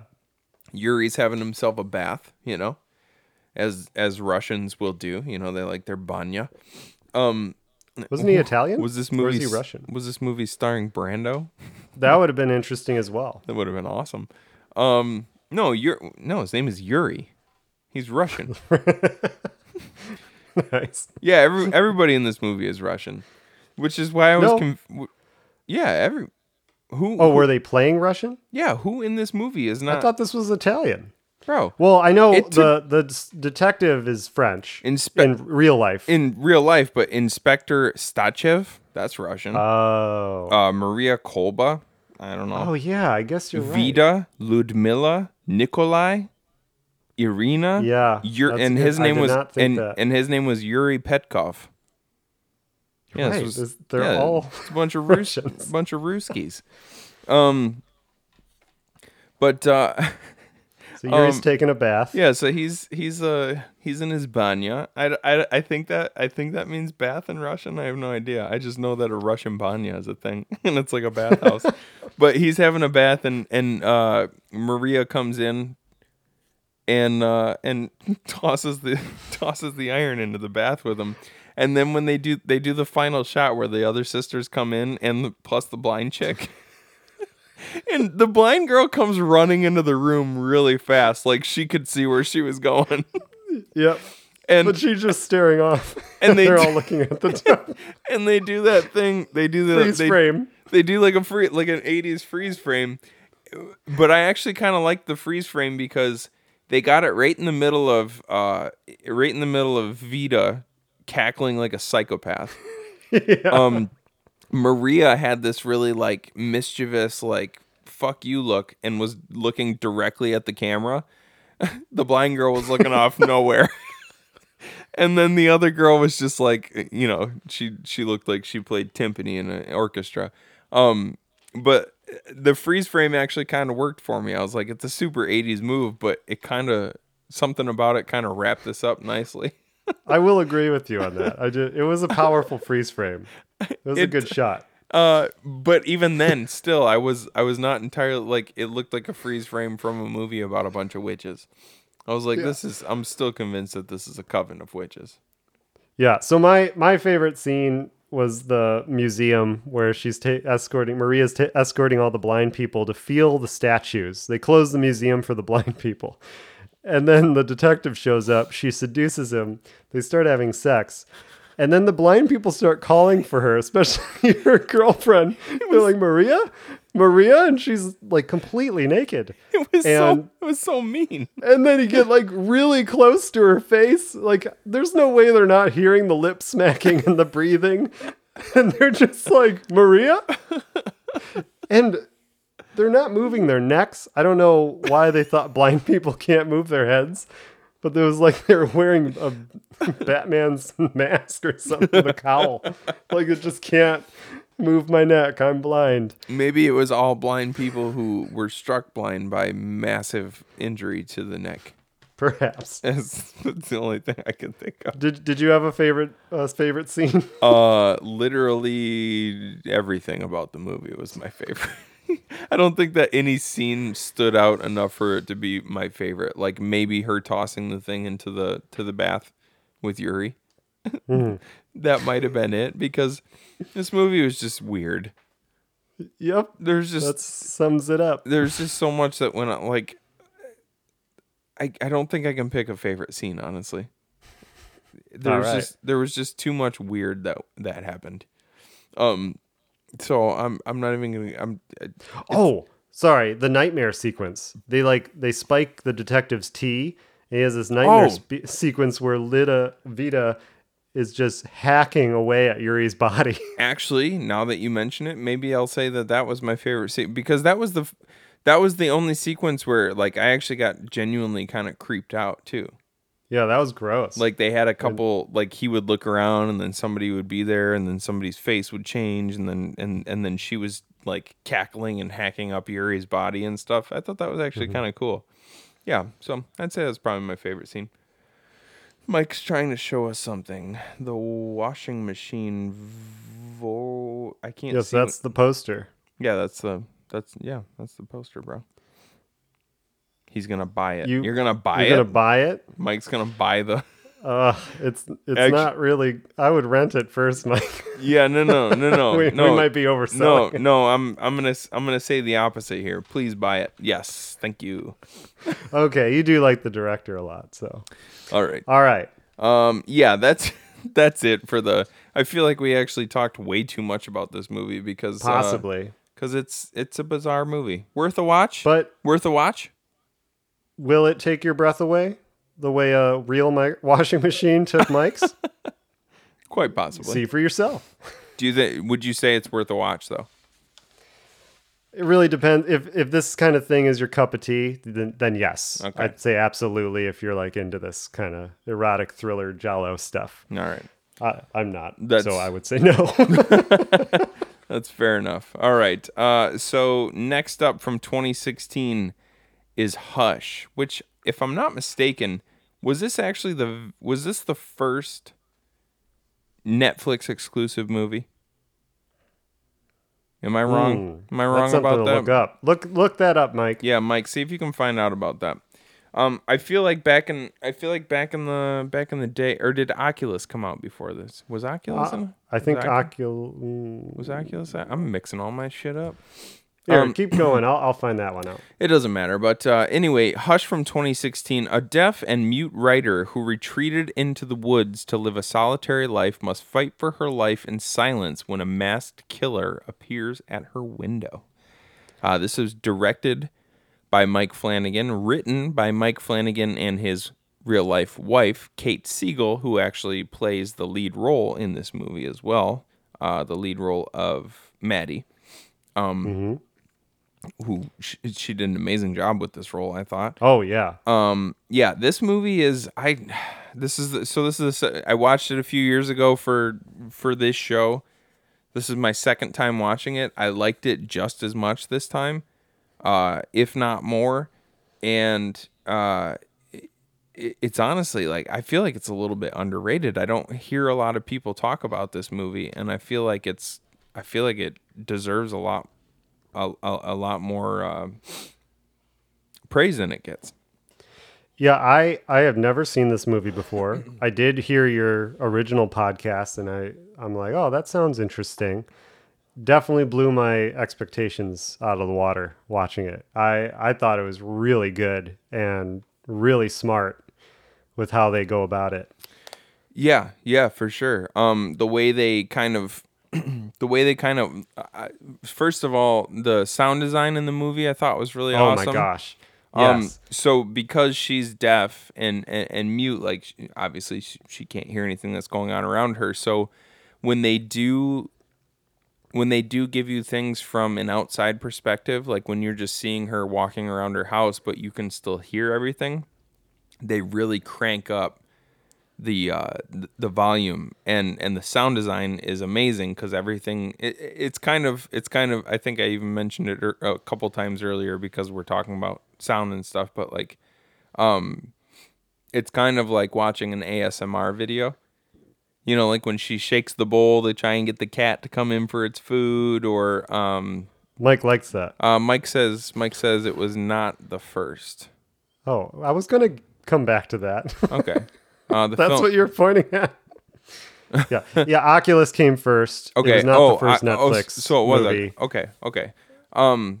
Yeah, but like, uh, like when she's typing on the computer, when she's walking across the floor, like just her footsteps, every tiny Yeah. little sound that we kind of take for granted on a day to day basis is really amped up.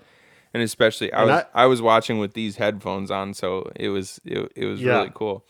I really love that too because you know obviously when I hear Hush, I think of Buffy the Vampire Slayer and their infamous uh, episode called Hush, which is completely silent, um, similar to this, uh, and one of the best episodes ever. That's a good standalone. If you watch one Buffy episode, just Complete- watch Hush from season four. Completely silent in like just where people aren't talking, or is there still is there's there, is there there's no sound one, at all? So the, the, the, everyone's voice is gone. No Mhm. one can talk Mhm. in the whole town.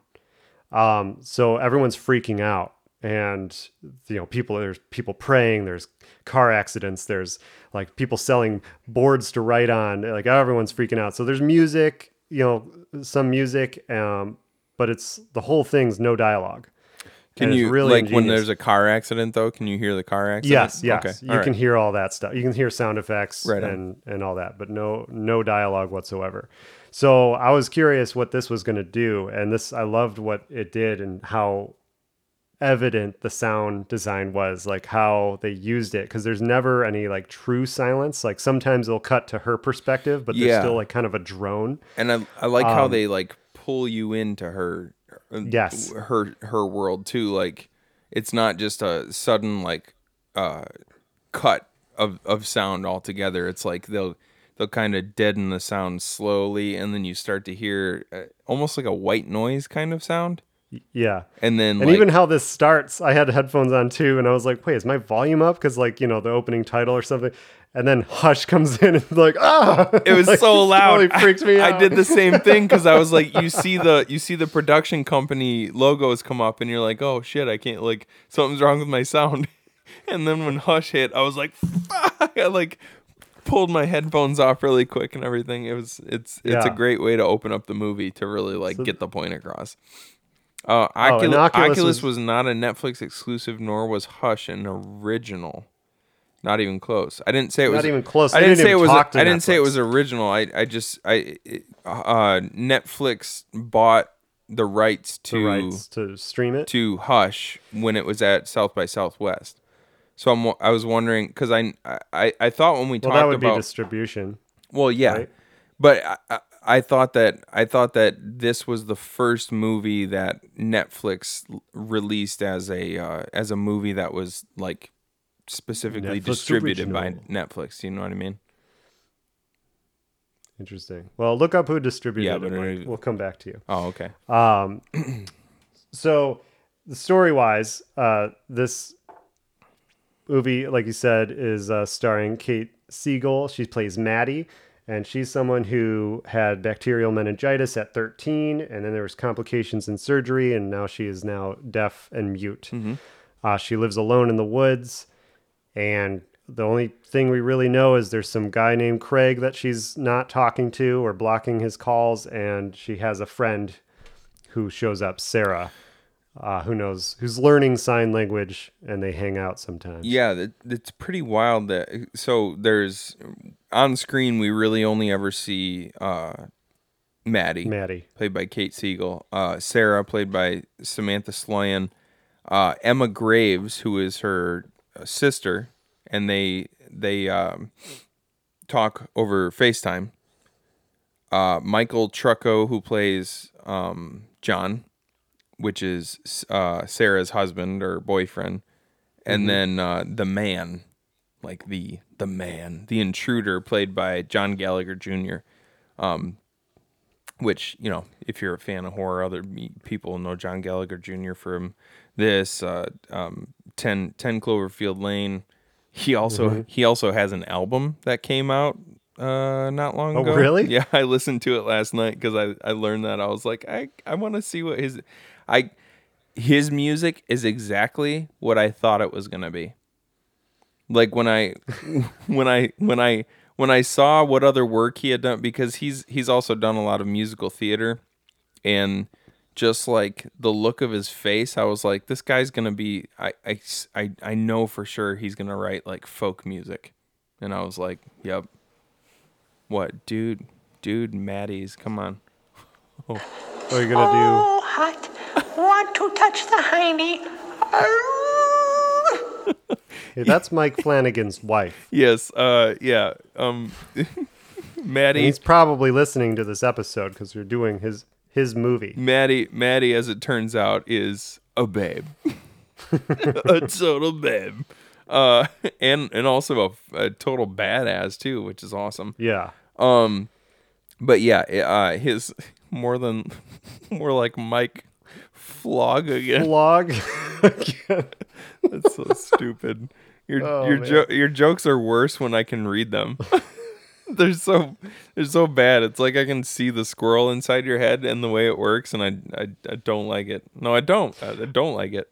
Um, Yeah. So But, one uh, thing I oh sorry. no, no, go ahead, go ahead, go ahead. Uh, with home invasion movies, there's always like a point where you're like, oh, just do this or do that. Like, why'd you run there? And like, oh, the, the like you know too much, you know what's going on. What I really loved about this movie was anytime that started to happen, it it like took a turn, and I'm like, ooh, ooh, I'm interested. Where where are we going with this? Um, and essentially, like the first 25 minutes was like completely edge of your seat excitement and did everything I thought the entire movie would do. Mm-hmm. And then I'm like, oh, we still have an hour. what, what is this movie gonna do? This is really cool.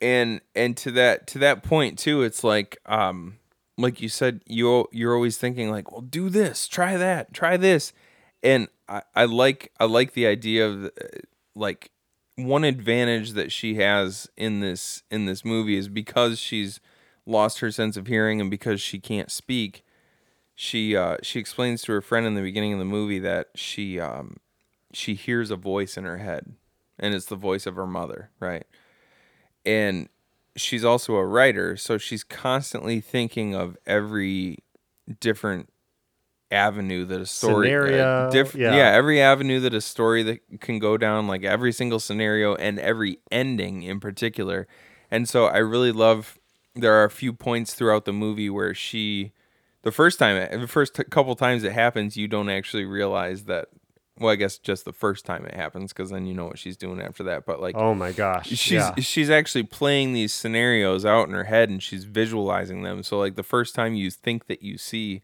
her absolutely just get murdered you're like what I was like, where- mad. I where- really fell for it. like, where's this- Like no. like where's this movie gonna go now because now she's dead and then you realize oh no she's actually just sitting there and she's playing these scenarios out in her head which is it, it was a really cool um mike says it was brutal too absolutely Yeah. brutal By the way, like if you haven't seen this like me, go go watch it before we spoil everything. Mm. Because unless you know about this one, it's it's really fun. Yeah, yeah, and uh, hopefully by now, if you've listened to our podcast before, you know that we always talk about all the spoilers. So, um, yeah, it, it's like as far as the brutality goes, too, they set Yeah. they set the tone so early in the movie, and I remember, I remember the first time I watched this, thinking because that first kill when um comes out of Oh, Sarah. comes out of nowhere. Like, Sarah comes up the and she's on like the window, pounding on the door. door. She's literally three feet from Maddie, but Maddie doesn't know she's there because she can't hear Yep. her pounding on the door.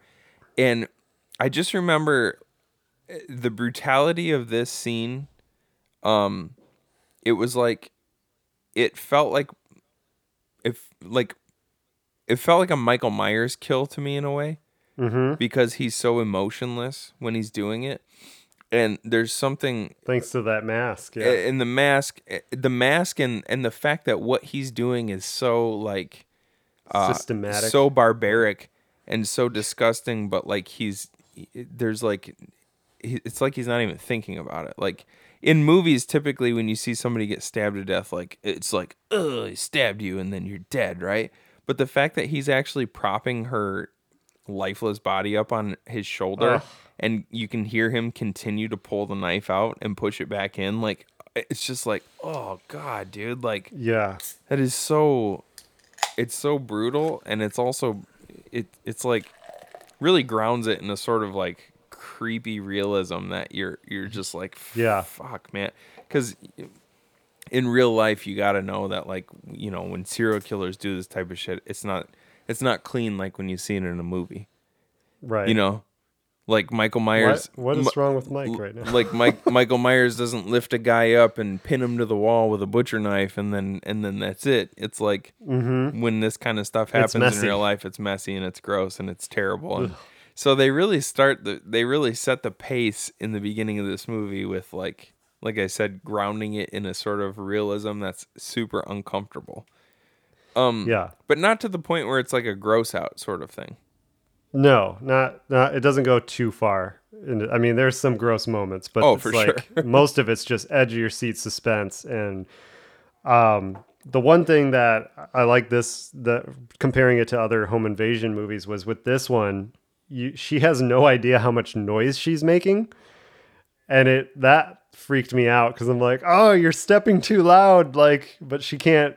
You know, she doesn't know. Right. So it's like he's gonna hear you when she like walks outside on the creaky deck. Yeah, Like yeah, that or like when she's when she's up on the so when she's up on the roof, like the tin roof, and you're like, ah, that's not. There's no way. You're Yeah. but she has to try something. Mike says that he Oh, loves yeah. that there's no rhyme or reason. You mean like there's no rhyme or reason to the for killer? the killer. Yeah, it's like Yep. It it's it's like it, it- it's like he You shows up. You never find out what why Oh, yeah, he's there's- there, what he's doing. All you see is like he has like a little tally on his crossbow. Right. Right. That he's just been doing this for a while. Yeah. And There's It's no creepy. And that's the that is definitely that's the scariest kind of killer. Somebody with no motive whatsoever. Mhm. They're just in it for the sport. Like that's And he literally just says like let's have some fun cuz that's all- the other thing at they make it very clear that like he can get into this house at any time. Right. All he needs is a rock. Right. Because it's mostly windows. And- but he doesn't because he wants to just Exactly. torture her mentally. Yeah, exactly. He could come in anytime you and he even says that I can come in whenever I want. and and Mike uh what's what Mike just said, what Mike just said in the chat here, that was the biggest shock to me the first time I watched this movie. He takes his mask off uh in the beginning of the movie. And that's the thing like she writes on the window like I, I didn't see your face, I won't tell. And so the 1st thing Mhm. he does, he walks up, he slowly walks up to the window, and she's got a flashlight on him, and he just takes the mask off to show his face. Yeah. And he's and he's and he says, "Can you read my lips?" And she nods, and he goes, "I guess you've seen my face now." So like that lets you know right there, like, um, it's that it doesn't it doesn't matter to him. Like he wasn't in it to like Right. conceal his identity.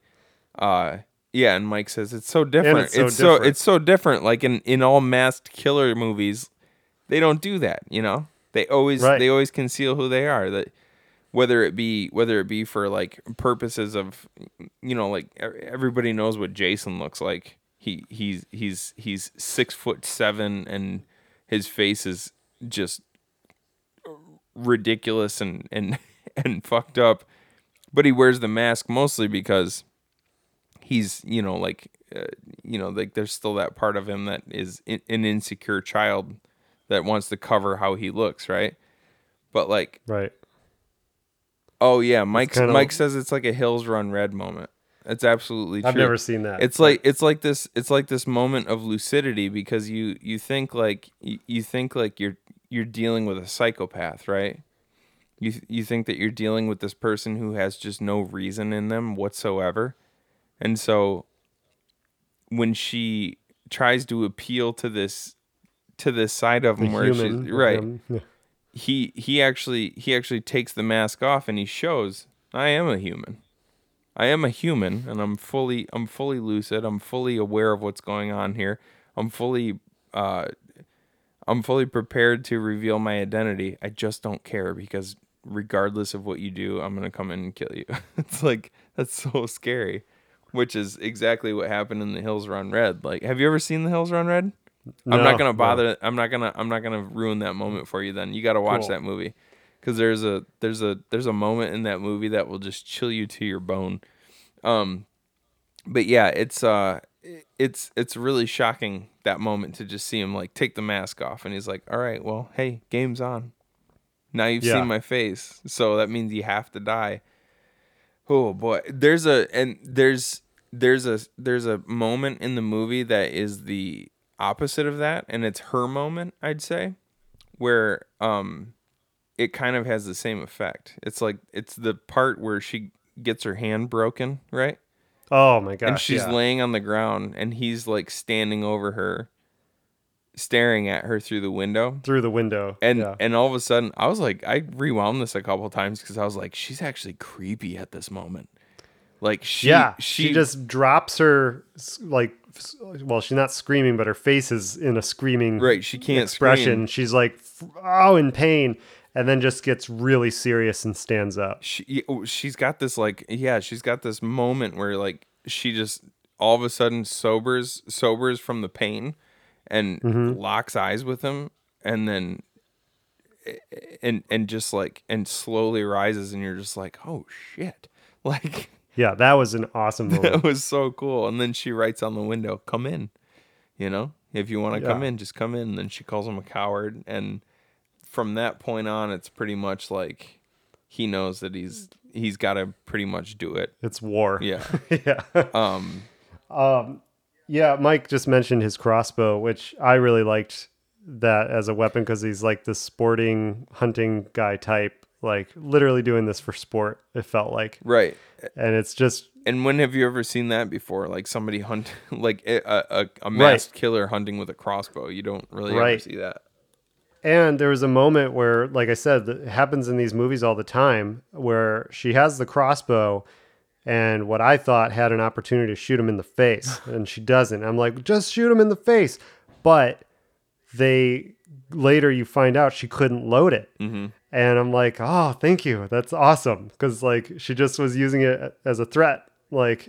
And that makes total sense. Oh, like everything well, I, was think- thought was going to be a problem. I think he I think he knew it. in that moment too that she, she he- Mhm. he could he could probably I mean I know she was in a dark room but I'm sure he knew that there was no bolt in it. He even says though he's like, it's not easy, is it? Like to himself. Oh, when he's when he's- watching her he's try watching to pull her- it back Yeah, yeah. because she finally does it near the end. But Mike told me to stop cutting you off and I'm going to I'm to yeah, come on, James. All right, hold on. Here, hold on. I have so much to say. okay, so another really cool moment though was uh and a surprise was James went bye bye. Um when Sarah's I think husband or boyfriend, uh John shows up looking for Sarah. Yeah. And notices something's weird. And then the man, the the killer, Mm. At- poses as a cop flashing his flashlight and he's saying all the right things as a cop almost all the right things Yeah. enough to like this seems suspicious but i'm gonna go along with it that's really creepy that was really creepy to me Yeah, I agree, but that part also just made me so mad.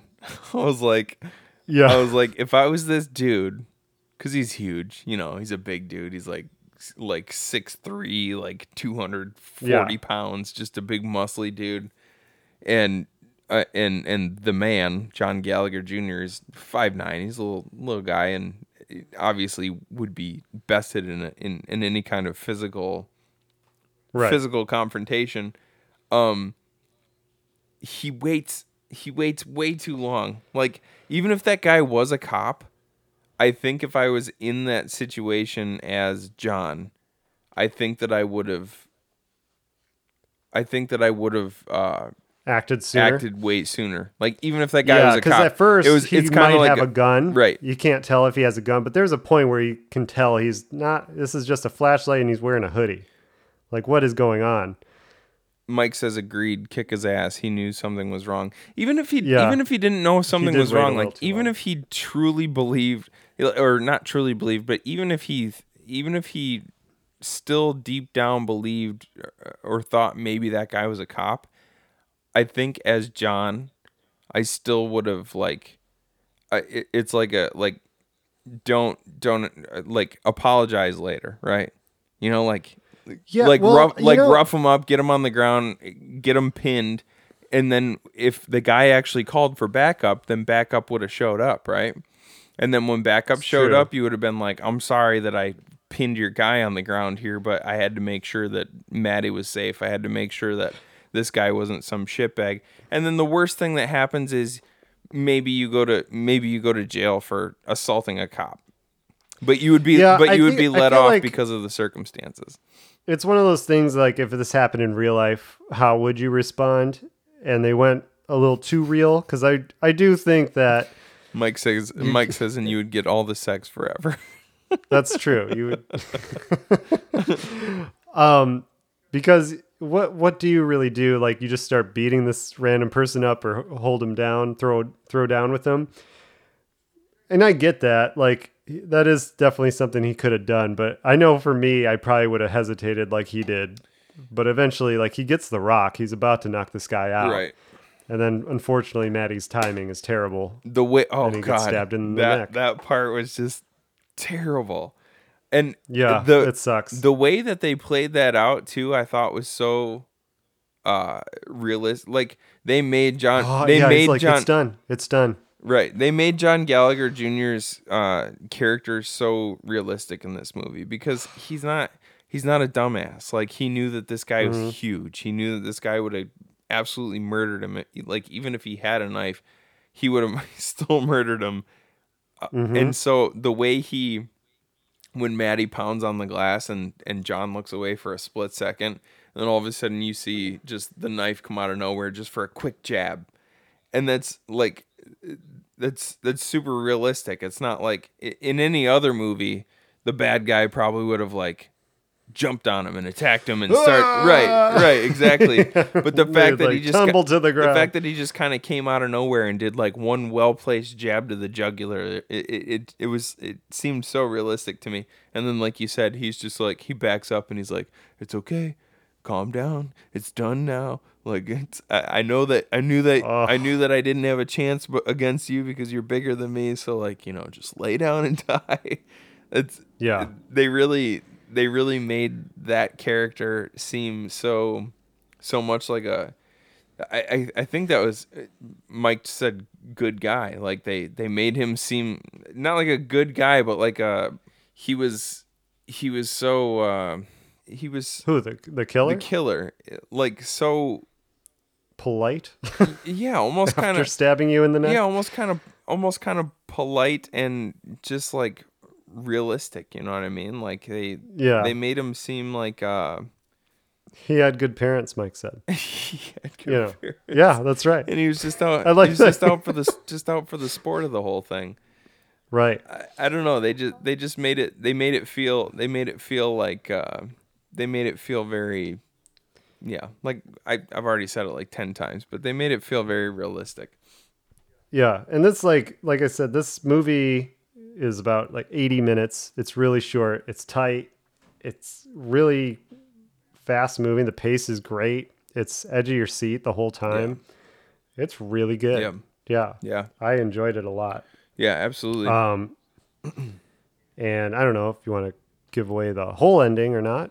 I think it. I think it. eventually they throw down. I, I think at this point, if people are still listening, they don't care about whether it's spoiled farm or not.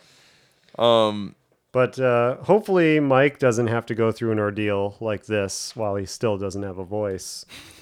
um, I know he has creepy dolls outside sometimes. like, Mike, But, uh, I have I have several I have several nanny cams placed around his apartment, so if there's anything going down, I'll know. So Good. I can always run over and help if I need to. It's um, you boys looking out for you. That's all. He says I have many cams. I yeah, I guess to to wrap up Hush real quick, like there's a reason the film was remade twice in Indian language. you know, of course, what the two I'm talking about. Thir Kalam and Khamoshi, you know, being released in 2019. oh yeah, of course. That was a, that was a Mike fact. Of course, those. Oh, thanks, Mike. Thanks for that. In the. fact, that's two movies you guys could do on the show next week. Let's do a compare and contrast of all three movies. Yeah. Um, yeah, Manny. yeah. Uh, this movie, this movie's awesome. It's on Netflix. I think it always will be, obviously, because it's got distribution through Netflix. So I would say just go go check this one out if we haven't already ruined the entire thing for you, which we have. But um, if you were smart and you paused this while we were talking at the beginning and you went and checked it out, let us know what you think. Because I really like this one. I think it's a great movie. Yeah, I need to watch more Mike Flanagan stuff. I saw Doctor Sleep. I like that a lot. Did you watch Oculus? But nope, I have not seen Oculus. I liked Oculus a lot too. I, I want to check it I out haven't seen sure. I haven't seen the Ouija movies. I know he did Ouija Origin of Evil, right? Oh yeah, yep. Mike's giving a thumbs up. Have you seen them, Mike? You have. You seen both? You like them? You have not. Apparently, he's seen them. Nice. And apparently, He he likes them. He's seen them and he likes them. All right. Well, uh, anyway, I think that does it for this week, huh, boys? I think so. Vito, thanks for being here, bud. Mike, Yep. Mike, It was a Mike, pleasure filling in. Mike, thanks for your uh, thanks for whatever you're doing right now, which seems like a lewd sort of sort of thing. Uh, it, Quite lewd, Mike. Uh, remember, our episodes come out on Mondays now, officially. And if you don't know that, you won't know that until right now when I just said that on a Monday when you're listening to it on a Monday. So it's sort of a weird inception sort of thing. Uh, if you want to find us in the meantime, you can find us on Instagram, Facebook, and SoundCloud at the Buzzed Kill Podcast. Uh, I'm going to do Mike's part, which I don't think that I.